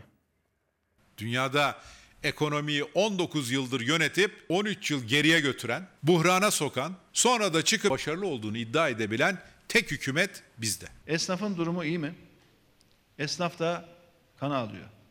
Satışlar düşük. Dükkan kirası, vergi, stopaj, elektrik ve doğalgaz parası derken esnafımız gerçekten nasıl geçireceğini şaşırmış durumda. Enflasyondan milli gelire, büyüme rakamlarından döviz kuruna, tüm göstergeler üzerinden ekonomik buhran ve kriz ifadelerini kullanıyor muhalefet. Dolar cinsinden borçlanmanın bir buçuk sene içerisindeki maliyeti toplam 98 milyar TL. Altın cinsinden borçlanmanın toplam maliyeti 36 milyar TL. Toplam 134 milyar TL para yapıyor. Tek bir ayda domatesin fiyatı %39, kabağın fiyatı %26. Bunlar da TÜİK'in makyajlı fiyatları. Vatandaşın yaşadığı gerçek enflasyon ise çok daha yüksek. Büyüme oranına bakıyorsun şu anda dünyada en iyi noktada olan bir ülkeyiz. Ama bunlar hesap kitap bilmiyor. Bunlar şöyle gidip çarşı pazara bir dolaşsalar, fiyatlara baksalar belki de utanacaklar ya biz TÜİK'e nasıl böyle rakamlar açıklatıyoruz. Bu millet görür fark eder diyecekler. Her şeyle, asgari ücretiyle, maaşıyla, her şeyle çok çok ülkeleri geride bırakmış bir Türkiye var ya. İki yıl önce bu ucube rejime geçildiğinde asgari ücrete, ücretle çalışan bir vatandaşımızın aylık maaşı 342 dolardı. Şimdi 275 dolara düştü. Avrupa'da en düşük asgari ücret bizde. Muhalefetin rakamlarla yaptığı eleştirilere karşı ekonomi yönetimi sessiz. Can Bey, Can, Can Kaynar da yine emekli bir büyüğümüz İzmir'den yazıyor. Devletin hiçbir şekilde vatandaşını, emeklisini, bu ülke için çabalamış olan insanlarını ağlatmaya hakkı yok. Lütfen bir şey yapılsın, acil önlem alınsın demekte. Ücrette, depremde, adalette, şiddette ve işte yine tarımda acil önlemlere ihtiyaç var demekte e, Can Kaynar'da. Ve gelelim mesela bir yaşadığı sıkıntıyı kendisine dair onu anlatıyor Sinem Hanım. Bilir kişilikle ilgili ne zaman bir adım atılacak iki yıldır bekliyoruz. Ve yine hemen izleyicimizin ismine de bakmak istiyorum. Serkan Hakkı Ertunç. 8 aydır müzisyenler, sahne emekçileri iş yapamıyor. Hepimiz günübirlik işçiyiz ve geçimimizi bu işten sağlıyoruz. Acaba bize de ses olur musunuz demekte elbette. Zaten sizin sesiniz olan bir program.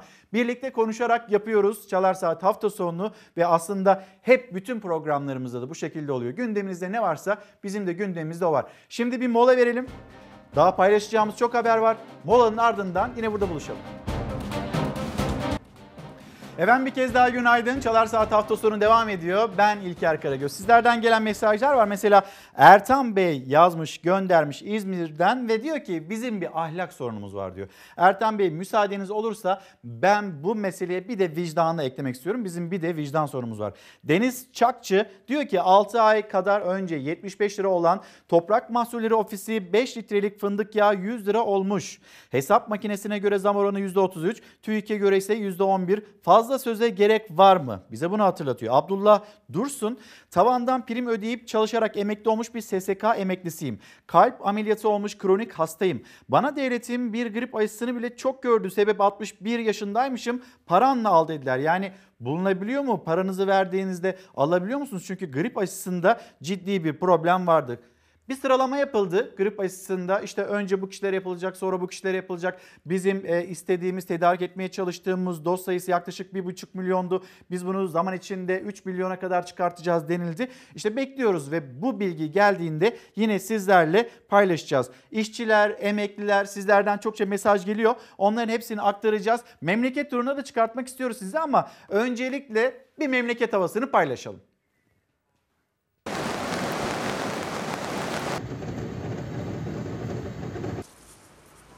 Meteoroloji günlerdir uyarı üstüne uyarı yapıyordu. Rize, Giresun, Ağrı, Trabzon sağanak yüzünden zor anlar yaşadı. Şu anda halı sahanın olduğu yer köy ana yolu. Rize'de akşam saatlerinde başlayan yağmur Çamlı Hemşin ilçesinde heyelana neden oldu. Komilo köyü yolu toprak kayması nedeniyle ulaşıma kapandı. İlçe özel idaresi ekipleri tarafından yolun açılması için temizleme çalışmaları başlatıldı. Giresun'da da sağanak nedeniyle debisi yükselen dereler yol ve iş makinelerine zarar verdi. Park halindeki bir kamyon dereye sürüklendi. Yağlıdere Alucra Karayolu ve Ericek Köy yolu derenin yola sürüklediği molozlar nedeniyle ulaşıma kapandı. Trabzon'da günlerdir devam eden yoğun yağış nedeniyle bazı ev ve iş yerlerini su bastı. Derelerde taşkınlar oluştu. Ağrı'da da yoğun yağış etkisini gösterdi. Dört gündür aralıklarla devam eden karla karışık yağmur Eleşkirt ilçesinde vatandaşa zor anlar yaşattı.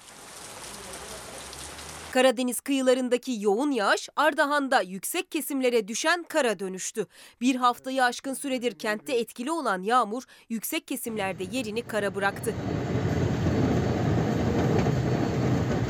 Meteorolojiden Karadeniz için bugün de uyarı var.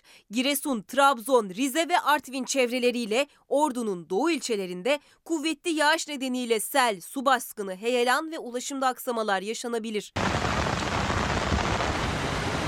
Marmara'nın doğusu, Karadeniz kıyıları, Doğu Anadolu'nun doğusu, Bolu, Gümüşhane ve Bayburt ilçeleri, Kırklareli ve Tekirdağ'ın doğusu, Çanakkale ve Balıkesir'in kuzey kesimleri bugün de sağanak yağışlı. Marmara'nın güneybatısı ve Ege'nin kuzeyinde ise hızı saatte 60 kilometreyi bulacak şiddetli rüzgar var. Vatandaşlar dikkatli olmalı.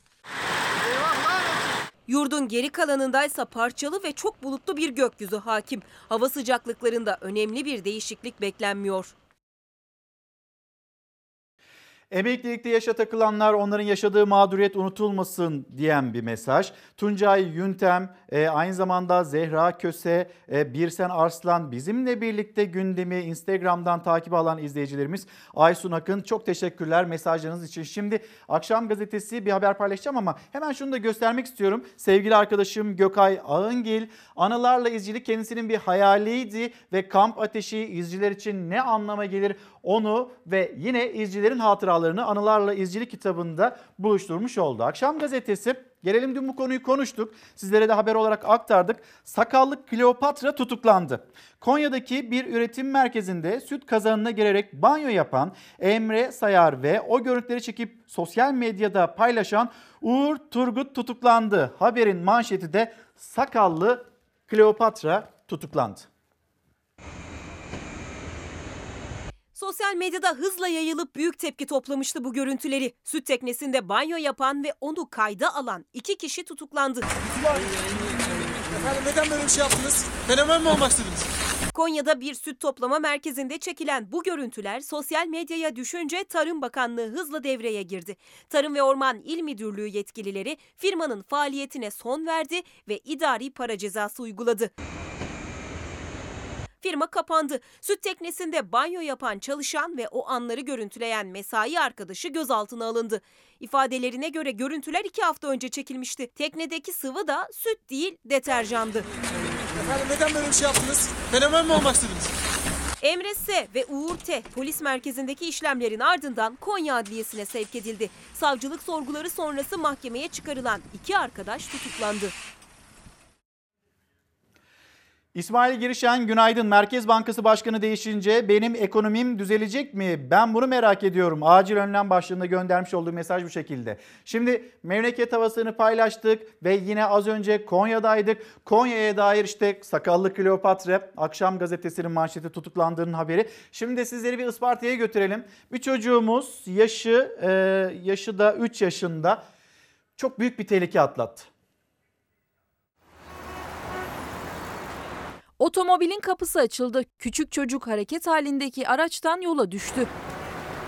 Isparta'da bir araç kamerası kaydetti o anları. İskender Mahallesi Çaybolu yolunda dönüş alan bir aracın kapısı açıldı ve açılır açılmaz 3 yaşındaki çocuk araçtan aşağı düştü.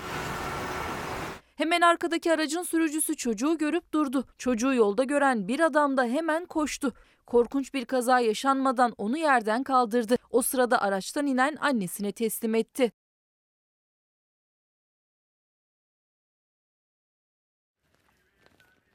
Şimdi yine Akşam Gazetesi'nde kalalım. Akşam Gazetesi'nden sonra Semir isminde bir çocuğumuz var. Onunla ilgili bir haber paylaşacağız. Çin aşısı önce gençlere Profesör Mustafa Gerek Çin'den getirilecek COVID-19 aşısının buharlaştırıcıları, bulaşıcılıkları fazla olduğu için önce gençlere uygulanacağını söyledi. Yani gençler hani bana bir şey olmaz diyenler var ve bunu umursamayanlar var. Onlara bir kere dikkat çekmemiz gerekiyor. Burada bencillik yapamazsınız. Bana bir şey olmaz deyip o virüsü alıp ondan sonra etrafınıza bir şekilde yayamazsınız. Bunu söyleyelim. Ve yine gençler ya yine bize bir şey olmaz zaten bizler de riskli grupta değiliz diye lütfen düşünmeyin. Ve yine bulaştırıcılık anlamda gençlerle ilgili önemli araştırmalar var. Gerek 5 milyon doz aşının ilk uygulama alanının çalışma hayatındaki gençler olacağını e, belirtiyor Profesör e, Mustafa Gerek ve yine hastalığı bulaştıran en önemli unsur genç yaş grubu diyerek şunları söylüyor. Temel hedef aktif iş hayatındaki önceliklileri aşılamak, bulaş yollarını ortadan kaldırmak, 65 yaş üzerinin aşılanması belki daha sonraki dönemde söz konusu olacaktır. Bazı illerimizde de yine 65 yaşla ilgili kısıtlamaların geri döndüğünü e, görüyoruz ve bilmekteyiz. Mesela o illerimizden bir tanesi Bursa. Şimdi gelelim bir çocuğumuz var demiştik az önce Semir ve onun yaşadığı koronavirüs süreci. Doktorumuz tahkikleri yaptı, kan testlerini yaptı, e, ciğer röntgenini çekti, filmini çekti.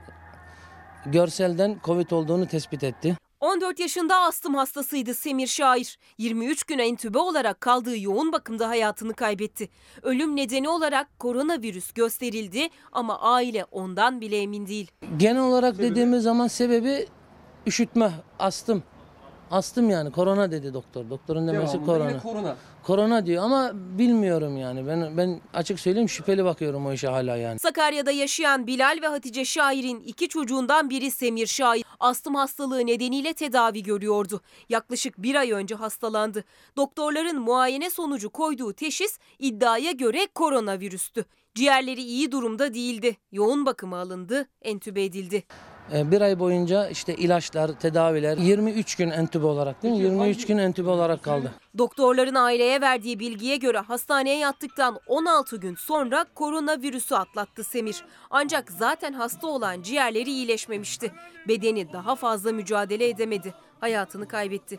Ailesine verilen kağıda ölüm nedeni olarak bulaşıcı hastalık yazıldı. Ama ne olduğu belirtilmedi. Ailesi Semir koronavirüs nedeniyle mi yoksa astımı nedeniyle mi hayatını kaybetti emin değil. Korona gerçekten hani freni patlamış bir kamyon düşün. Bunun çocuğu, büyüğü, ufağı, yaşlısı, genci yok.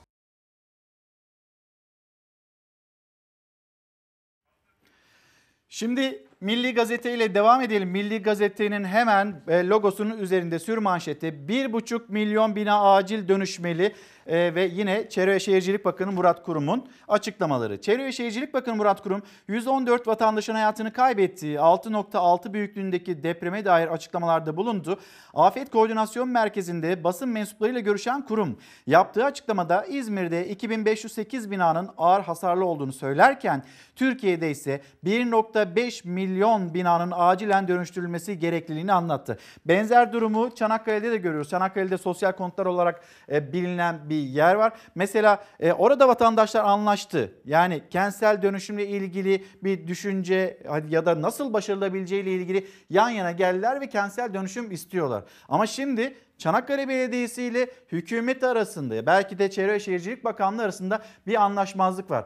Çanakkale'de deprem bölgesi ve orada da yaklaşık 3000 konut var. Orada yaşayan insanlar var ve binlerce insan, çoluk, çocuk e, buranın da dönüşmesi gerekiyor. Bu haberle birlikte onu da hatırlatmış olalım. Gelelim dolara bakılmıyor ama bizim bütün borçlarımız da dolarla. Dolarla mı maaş alıyorsunuz? Hayır. Dolar borcunuz mu var? Yok. Dolarla bir işiniz var mı? Sayın Berat Albayrak geldi. Türkiye'de kendi vatandaşından borçlanmayı bile Amerikan doları üzerinden yapmaya başladı. Hazine ve Maliye Bakanı Berat Albayrak'ın dolarla işiniz var mı sorusuna köprü, otoyol ve Avrasya'dan geçerken duyduğumuz o bit sesi yanıt veriyor aslında.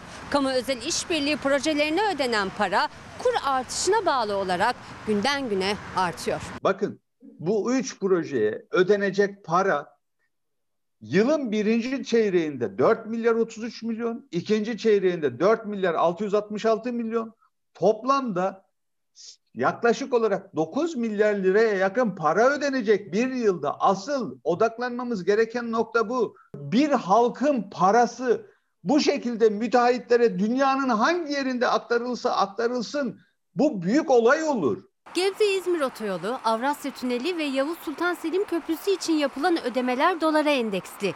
Yılda iki kez 6 ayda bir müteahhitler zarar etmesin diye güncelleniyor. Oysa o köprünün otoyolun yapıldığı yer Türkiye, yapan da Türk müteahhit. Ancak ödeme dolarla. Kaynaklar yabancı olduğu için Amerikan doları değil. Buradaki sözleşmelerin Amerikan doları, Avrupa Eurosu'nun olmasının sebebi e, siyasetin tercihi. Siyaset bunu tercih etmiş. Dolarla mı maaş alıyorsunuz? Hayır. Dolar borcunuz mu var? Yok. Dolarla bir işiniz var mı? Aslında dolarla borcu olan tüm Türkiye. Çünkü hazine garantili yollarda eksik kalan geçişler hazine tarafından müteahhitlere ödeniyor. Ve kur yükseldikçe 83 milyonun borcu da artıyor. 2020'ye 5 lira 94 kuruşla başladı dolar. Yılın ilk 6 ayı bittiğinde 6 lira 80 kuruşa çıktı. Şimdi ise 8,5 lira sınırına dayandı. Yılın ikinci dönemindeki ödemeler bu kur artışı göz önünde bulundurularak yapılacak. Yani müteahhitler 632 milyon lira daha fazla kazanacak. Başkent Üniversitesi İktisat Bölümü Başkanı Profesör Doktor Uğur Emek'e göre kur artışından kaynaklanan 633 milyon liralık ek borç 275 bin net asgari ücrete denk ve yine asgari ücretlinin çalışanın vergilerinden. O köprüden geçenin cebinden çıkacak. Ekonomi yazarı İbrahim Kahveci'ye göre de Türkiye o borç yükünden uzun süre kurtulamayacak. 84 milyon 5-6 müteahhite çalışır duruma getirildi. Bu da yaklaşık 20 yıl sürecek. 20 yıl Türkiye 84-85 milyon nüfusuyla 5-6 müteahhite çalışarak bu paraları ödeyeceğiz. Dolarla işimiz var hem de çok işimiz var ve 8 lira 52 kuruş seviyesinde bugün için Euro'nun da 10 lira 12 kuruş seviyesinde olduğunu söyleyelim. Merkez Bankası Başkanı görevden alındı. Herkes bütün dikkatler pazartesi de piyasalar açıldıktan sonra nasıl bir fiyatlama olacak ya da nasıl bir değerlendirme olacak piyasalar tarafından bu merakla bekleniyor. Sebihan Arslan Doğan diyor ki eşim ileri derecede kronik kalp hastası, şeker hastası, tansiyon hastası 68 yaşında ama riskli grupta değilmiş. Grip aşısı verilmiyor. Bir başka tanıdığım sadece şeker hastası 60 yaşında şehit annesi ve hani onunla ilgili bir işlem yapılmış ama bizimle de ilgili bir şeyler yapılsın. Yani 68 yaşında pek çok kronik hastalığı olan bir kişi onunla ilgili de bir grip aşısı temini olamaz mı? Ya da biz bu aşılara tam anlamıyla ne zaman erişeceğiz? Herkes erişsin. Herkes erişebilsin ve acil önlem dediğimiz konulardan bir tanesi bu. Eylül ayının başında gündeme geldi. Ekim ayının ortasında hala grip aşısını konuşuyorduk ve Kasım ayındayız. Kasım'ın başındayız ve yine grip aşısına erişemediğini söyleyen kronik hastalarımız var. Biri buraya baksa Milli Gazete'den iki haber daha okuyacağız sizlere. Paramız dün de hızla eridi. Gram altın 535 lirayla tüm zamanların zirvesine çıktı. Dolar 8 lira 56 kuruş. Avro 10 lira 14 kuruşla rekor tazeledi. Vatandaşın düğün hediyesi olan çeyrek bile lüks oldu. 877 lirayı gördü. Cumhuriyet altını ise 3600 liraya yaklaştı ve biri buraya baksa işte Milliyet Milli Gazete'nin e, haberi. Şimdi buraya bakıldı ama Merkez Bankası Başkanı, Merkez Bankası Başkanı gitti. Hem bakılmıyor deniliyor hem de ekonomiyle ilgili ilginç bir adım atılıyor. Naci Ağbal Merkez Bankası'nın başına getirildi. Şimdi bakıyorum ben sosyal medya üzerinden yapılan, muhalefetten yapılan açıklamalara işte e, Murat Çetinkaya sonrasında Murat Uysal bir e, gelenekle gelen kişiler ilk kez AK Parti cephesinden bir isim, AK Parti ile bağlantılı bir isim, Maliye Bakanlığı yapmış bir isim, Cumhurbaşkanlığında görevli bir isim Hani bağımsız olması gereken Merkez Bankası'nın başına ve o koltuğa geldi eleştirileri var. Şimdi yine Milli Gazete, Milli Gazete'den de esnek mesaiyi aktaralım.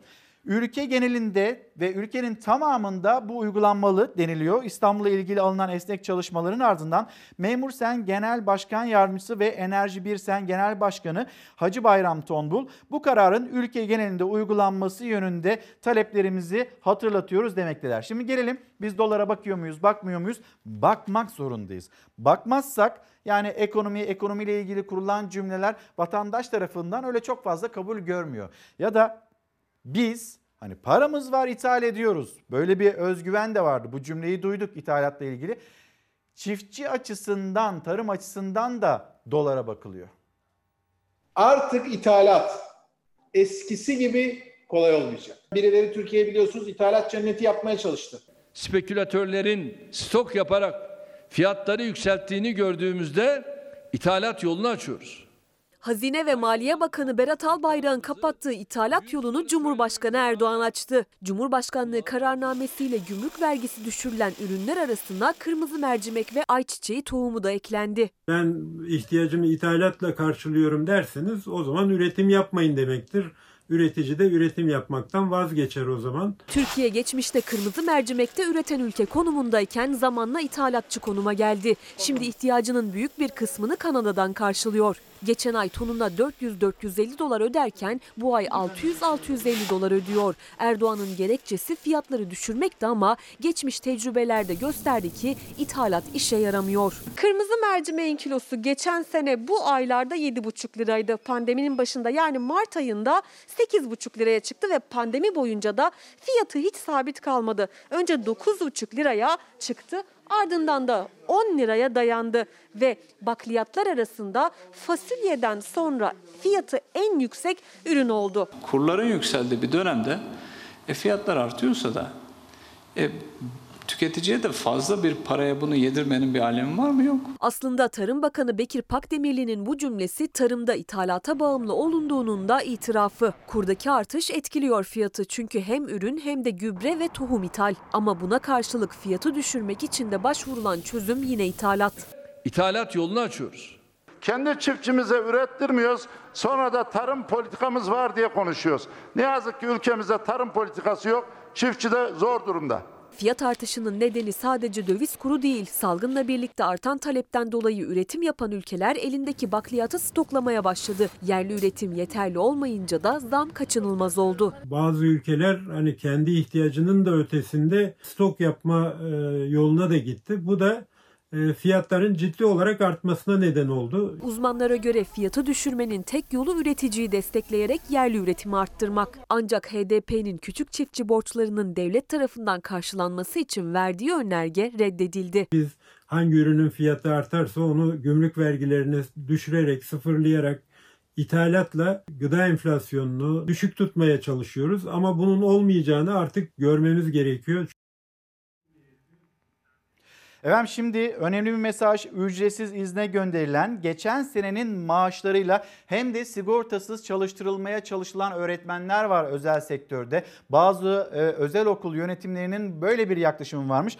Branşta verilmiş drama, resim, müzik, beden gibi e, bu alanlarda öğretmenlik yapanlara teklif edilenleri hatırlatıyor izleyicilerimiz. Yine Umut Bey göndermiş dolarla işimiz yok da bütün elektronik ürünler neden onların fiyatları neden arttı? Bir telefon fiyatı iki katına çıktı. Bunu hatırlatıyor. Bir de öğretmenler cephesinden bakalım. Mesela e, eşiyle birlikte öğretmen olanlar var. Uzaktan eğitime katılan e, çocuğu var evde. E, Şimdi evde 3 tane bilgisayar olması lazım eğer bir çocuğu varsa ya da başka e, hani çocukları da varsa daha fazla bilgisayara ihtiyaç var.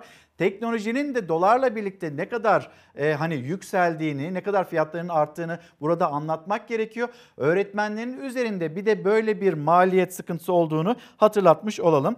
Ee, Güler Hanım günaydınlar. Türkiye'nin kentleşme, eğitim, tarım, ekonomi, sanayi, işsizlik gibi hayati her konuda acil önleme ihtiyacı var demekte. Takibi alıp ve gündeme dair bu mesajı paylaşıyor. Adam kayırmaca, torpil de unutulmamalı. Hak, adalet, temel taş olmalı. E, ikinci el araç fiyatları inanılmaz arttı. Motosiklet alamaz olduk, araba olamaz olduk. Emircan Bey tarafından gönderilmiş olan mesaj. Ve yine e, günaydın size de Sağlık Bakanlığı atama yapacağını söyledi. Fakat atamanın 2018 puanıyla olacağını söylüyor. Ön lisans sınav sonucunu beklerken bu yapılan hiç adil değil. Emeğimiz hiç olmasın. Hemen görebilirsem acaba isminde Aslı Özcan tarafından gönderilmiş olan mesaj da bu şekilde. Şimdi devam edelim. Sıradaki haberimiz e, taşerondan kadroya geçenler vardı ve onlarla ilgili bir maaş düzenlemesi %4'te sabit tutulmuştu. Bununla ilgili Yargıtay'dan çıkan bir karar umut oldu. Hatırlatmış olalım çünkü 450 bin kişiyi ilgilendiren bir gelişme. Acaba hani bir bunun da mutlaka bir mahkeme süreci olacaktır. Hepsinin topluca mı başvurması gerekiyor bu hakları edinebilmek için? Çünkü bir kişi için 25 bin lirayla 35 bin lira arasında bir kazanım elde edilebileceği söyleniyor. Sürekli kadrosuna geçmeden önce taşeronda çalışırken belli bir e, asgari ücretin oransal fazlasıyla maaşlarını her yıl e, zamla alıyorlardı. Kadroya geçerken e, işçilerimize e, bireysel iş sözleşmesi imzalattılar. Asgari ücretin e, ne kadar fazlası alacağı yazıyordu. Fakat 2019 e, Ocak ayına geldiğimde bir e, baktığımda gerçekten bu asgari ücret zamları, fazlaları işçilerin ödenmemişti. Ben tabii bu yargı kararında Temmuz ayında açmış olduğum dava Türkiye'deki ödenmeyen asgari ücret farklarının ilk e, kararı oldu. İşçi kardeşlerimize hayırlı olsun bu karar. Şimdi Hürriyet gazetesi, Hürriyet gazetesinin manşeti Yunanistan'da FETÖ komedisi. Yunanistan'da da sahteciliğe devam eden FETÖ'cüler son işlerinde alay konusu oldu. Bir örgüt üyesine 9 yıl önce ölen Yunanistan'ın Kemal Sunal'ı e, adı verilen Thanasis Vengos e, adına sahte kimlik çıkardıkları anlaşıldı. Hürriyet gazetesinin manşeti bu. Ve depremde ameliyattaydım bir e, öğret e, bir hocamız bir doktorumuz. Operatör doktor Safiye Küçükgül depremde ameliyatta idi. Hastasının kör kalma ihtimali olduğu için operasyona devam etti. Küçükgül İzmir depremi sırasında yaşadıklarını şöyle anlattı. Çok kritik bir andaydık. Hastamın gözü açıktı ve ameliyatı yarıda bırakmak körlük riski yaratacaktı. Sarsıntının geçmesini bekledikten sonra ameliyatı sürdürdüm. Bu haberde önemli bir haberdi. Yani o anda, o deprem anında pek çok kişinin, uzman hocalarımızın ne kadar hani zorluklar yaşadığını da gösteren bir durumdu. Şimdi Bir Gün Gazetesi, Bir Gün Gazetesi'nden bir haber daha var. Dün aslında ana haber bültenimize de aktarmıştık. Bu kıdem tazminatı ya da geçici e, işsizlik bununla ilgili işte bir torba yasa var. Bu torba yasa işçilerden neyi getiriyor, neyi götürüyor? Bunu anlatmak istedi. Cumhuriyet Halk Partisi bir kitapçıkla. Yani kıdem tazminatı nedir? Kıdem tazminatı fona devrolursa bu işçiler adına nasıl aleyhte sonuçlar oluşturabilir ya da bu ne anlama geliyor diye bir kitapçık. Ama bu kitapçığın dağıtımı ile ilgili problemler yaşandı. Aktaralım. CHP'nin yayımladığı kıdem tazminatında fon aldatmacası ve Arpalık Aile Şirketi adlı iki kitap hakkında toplatılma kararı verildi. Veli Ağbaba karara tepki gösterdi. CHP cephesinden tepkiler geldi. Aktaralım. Siyasi partiler ya da kurumlar broşür basarak kendi düşüncelerini halka anlatmaktadır. Kıdem tazminat fonu ne anlama geliyor? Fon kurulursa işçi nasıl etkileniyor? CHP bu soruları ve yanıtlarını bir kitapçıkta topladı. Mahkemede o kitapçığın toplatılmasına karar verdi. Bu kitap toplatmalar darbe dönemlerinde olur değil mi? 20 Temmuz sivil darbesinden sonra yapıyorlar. Daha 10 gün önce verdi CHP lideri bu tepkiyi. CHP'nin hazırladığı ve içinde AK Parti'ye yönelik iddiaların yer aldığı 21 soruda FETÖ'nün siyasi ayağı isimli kitapçığın basımına, dağıtımına yasak getirilmişti. Bu kez yeni yasak kararını Nevşehir Suç Ceza Hakimliği aldı. Nevşehir CHP İl Başkanlığı'nın dağıtmak istediği Arpalık Aile Şirketi ve 10 maddede kıdem tazminatında fon aldatmacası başlıklı kitapçıklar yasaklandı. Siyasi iktidar kendi yapmış olduğu değişikliğin yanlış olduğunu görüyor ve bunun halka görmesini engellemeye çalışıyor. Arpalık Aile Şirketi isimli kitapçıkta eski ve mevcut AK Partili bazı isimlerin kitler ve kamu kuruluşlarındaki görevleriyle birden fazla maaş aldıkları iddialarına yer veriliyor. Kıdem tazminatı kitapçığındaysa CHP fonun işçinin kıdem tazminatı hakkını etkileyeceğini söylüyor. Mahkeme Cumhurbaşkanının demokratik sınırlar dışında tenkit edildiğini söyleyerek kitapçıkların basımına, dağıtımına yasak getirdi. Var olanların da toplatılmasına karar verdi. Sanıyorlar ki biz bunu topladığımız zaman Kılıçdaroğlu susacak, Cumhuriyet Halk Partililer susacak. Senin feriştahın gelse bizi susturamaz. CHP'ye göre mahkeme kararının arkasında iktidar var. Yargı eliyle siyaset yasağı açıklaması yaptı ana muhalefet. Efendim bugün başlığımız acil önlem. Siz de gündeminizde olan konuları bizimle paylaşıyorsunuz. Çok sağ olun, çok teşekkür ederiz. Yeni Çağ Gazetesi 40 bin sağlıkçı koronavirüstü. Bilim Kurulu üyesi Profesör Doktor Mustafa Necmi İlhan, Covid-19 vaka sayısının 400 bine yaklaştığını, 40 bin sağlık çalışanının na tanı konulduğunu, yarısının hekim olduğunu e, söylemekte ve toplamda 40 bin sağlıkçımız işte doktoruydu, hastanelerde çalışanlarıydı, hemşiresiydi bu konuyla ilgili mücadele veren herkes herkesin bu tehdit altında olduğunu hatırlatalım. Acil önlem alınması gerekiyor. Böyle bir tabloyu yaşıyoruz ama hastanelerde tedavi altında olanları biliyoruz ama günlük vaka sayısını bilmiyoruz. Dünyada da bunun böyle çok fazla da örneği yok. Bütün Avrupa'ya baktığımızda günlük vaka sayılarının ne kadar yükseldiğini aktarıyoruz size ama Türkiye'de vaka sayısını bilmiyoruz. Mercimek ithal ettik. Yine Yeni Çağ gazetesinden seçmiş olduğumuz bir haber. Tohumunu bizden alan Kanada. Biz oradan mercimek ithal ediyoruz. CHP'li Ömer Fethi Gürer kararname ile e, birilerine vurgun yolu açıldığını söylüyor. Çiftçinin mağdur edildiğini vurgulayan Gürer. Bakan pembe tablo çiziyor. Çiftçimize ürettirmiyoruz. Ürününe destek vermiyoruz. Sonra da tarım politikamız var diye övünüyoruz. Bu böyle olmaz. Bu ithalat kartını çekmekten artık bizim vazgeçmemiz gerekiyor diyor. Çiftçiler de bunu söylüyor. Sürekli tarlalardan haber vermeye çalışan Niğde'den, patates tarlalarından ya da bütün çiftçinin derdini aktarmaya çalışan bir milletvekilinin yapmış olduğu açıklama bu şekilde. Gelelim siyasete dair kurulan cümleler de var. Parlamenter sistem hem Ahmet Davutoğlu hem de e, Deva Partisi lideri Ali Babacan tarafından dillendiriliyor. Ahmet Davutoğlu sadece parlamenter sistemle ilgili değil, şu anda mevcut AK Parti'ye yönelik de çok sert eleştiriler getirdi. Sayın Cumhurbaşkanı artık eski Türkiye diye bir kavram kullanmıyor. Yeni Türkiye diye bir kavram da kullanmıyor. Peki ne oldu? Eski Türkiye bitti mi? Yeni Türkiye kuruldu mu? O zaman eski Türkiye bittiyse, yeni Türkiye kurulduysa niye bu 3 yasa, 3 Y ile mücadelede başarıya ulaştık diyemiyor kimse? Yani çıkıp Sayın Cumhurbaşkanı yolsuzluklarla başarıya ulaştık, artık eski Türkiye kalmadı. Yasaklarla başarıya ulaştık, eski Türkiye kalmadı. Yoksullukla başarıya ulaştık, eski Türkiye kalmadı diyebiliyor mu? Demiyor. Eski Türkiye kavramı da demiyor. Çünkü eski Türkiye'nin en önemli orta unsurları ve zihniyeti şu anki iktidara hakim artık. Ben uzun süre başbakanı bıraktıktan sonra da çok mücadele ettim AK Parti bu zihniyet egemen olmasın diye. Sayın Cumhurbaşkanı yazılı raporlar verdim. Bu zihniyet nedir? Bu zihniyet yasakçı bir zihniyettir. 90'lı yıllarda sadece başörtü yasağı değil, düşünce yasağı da vardı. Birçok alanda yasaklar vardı. Bu eski Türkiye'nin yasakları geri döndü. İşte sosyal medyadan başlayarak.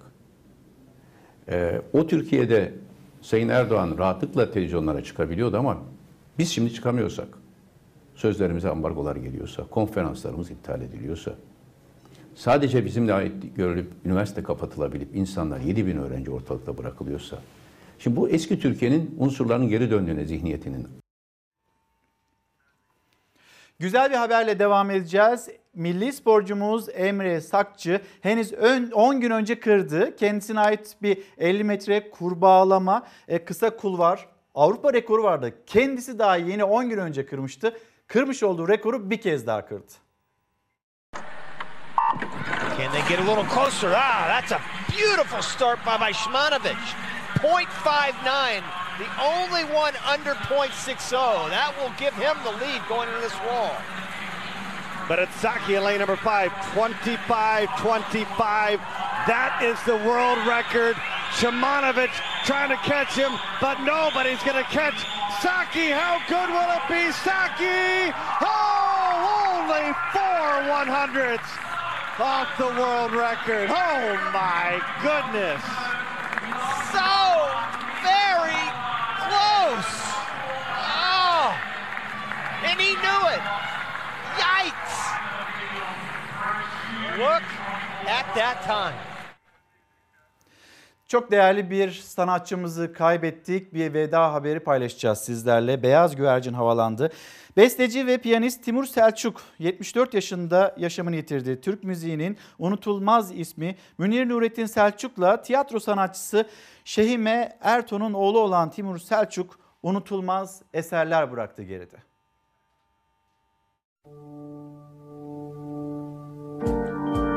Süzülüp mavi göklerden yere doğru.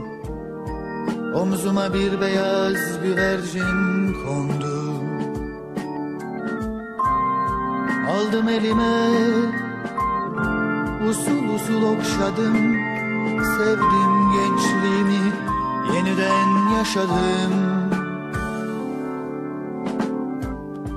Bembeyazdı tüyleri öyle parlaktı. Açsam ellerimi birden uçacaktı. Eğildim kulağına dur gitme dedim. Hareli gözlerinden öpmek istedim. Duydum avuçlarımda sıcaklığını Duydum benden yıllarca uzaklığını. Çırpınan kalbini Dinledim bir süre. Ve uçmak istedim onunla göklere.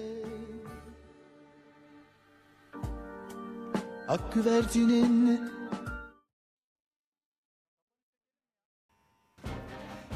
Efendim bir kez daha günaydın. Çalar Saat hafta sonuna nokta koyma vakti geldi. Saatler 8.30'u gösterirken karşınızdaydık. Türkiye'nin, dünyanın, sizin ve bizim gündemimizde. Kapatırken her zaman olduğu gibi teşekkürümüz sizlere. Bizi izlediğiniz için çok ama çok teşekkür ederiz. Bugün bolca da mesaj geldi. Katılımınız için de çok teşekkür ederim. Bu arada karikatüristlerimiz onların eserleri ekranlara taşımaya çalıştık. Şimdi mesela e, Murat Sayın'dan, İbrahim Tuncay'dan, İsmet Lokman'dan ve Cem Koç'tan karikatürler ekranlara yansıtırken Mehmet Selçuk o karikatürümüz de eksik kalmasın. Kendisinin yapmış olduğu karikatür de eksik kalmasın. Onu da hemen paylaşalım. Enkaz ve askıda ekmek Mehmet Selçuk'a ait olan karikatür idi. Efendim yarın saat 8.30'da görüşmek dileğiyle bir mani keder olmazsa elbette. Hoşçakalın güzel bir gün olsun.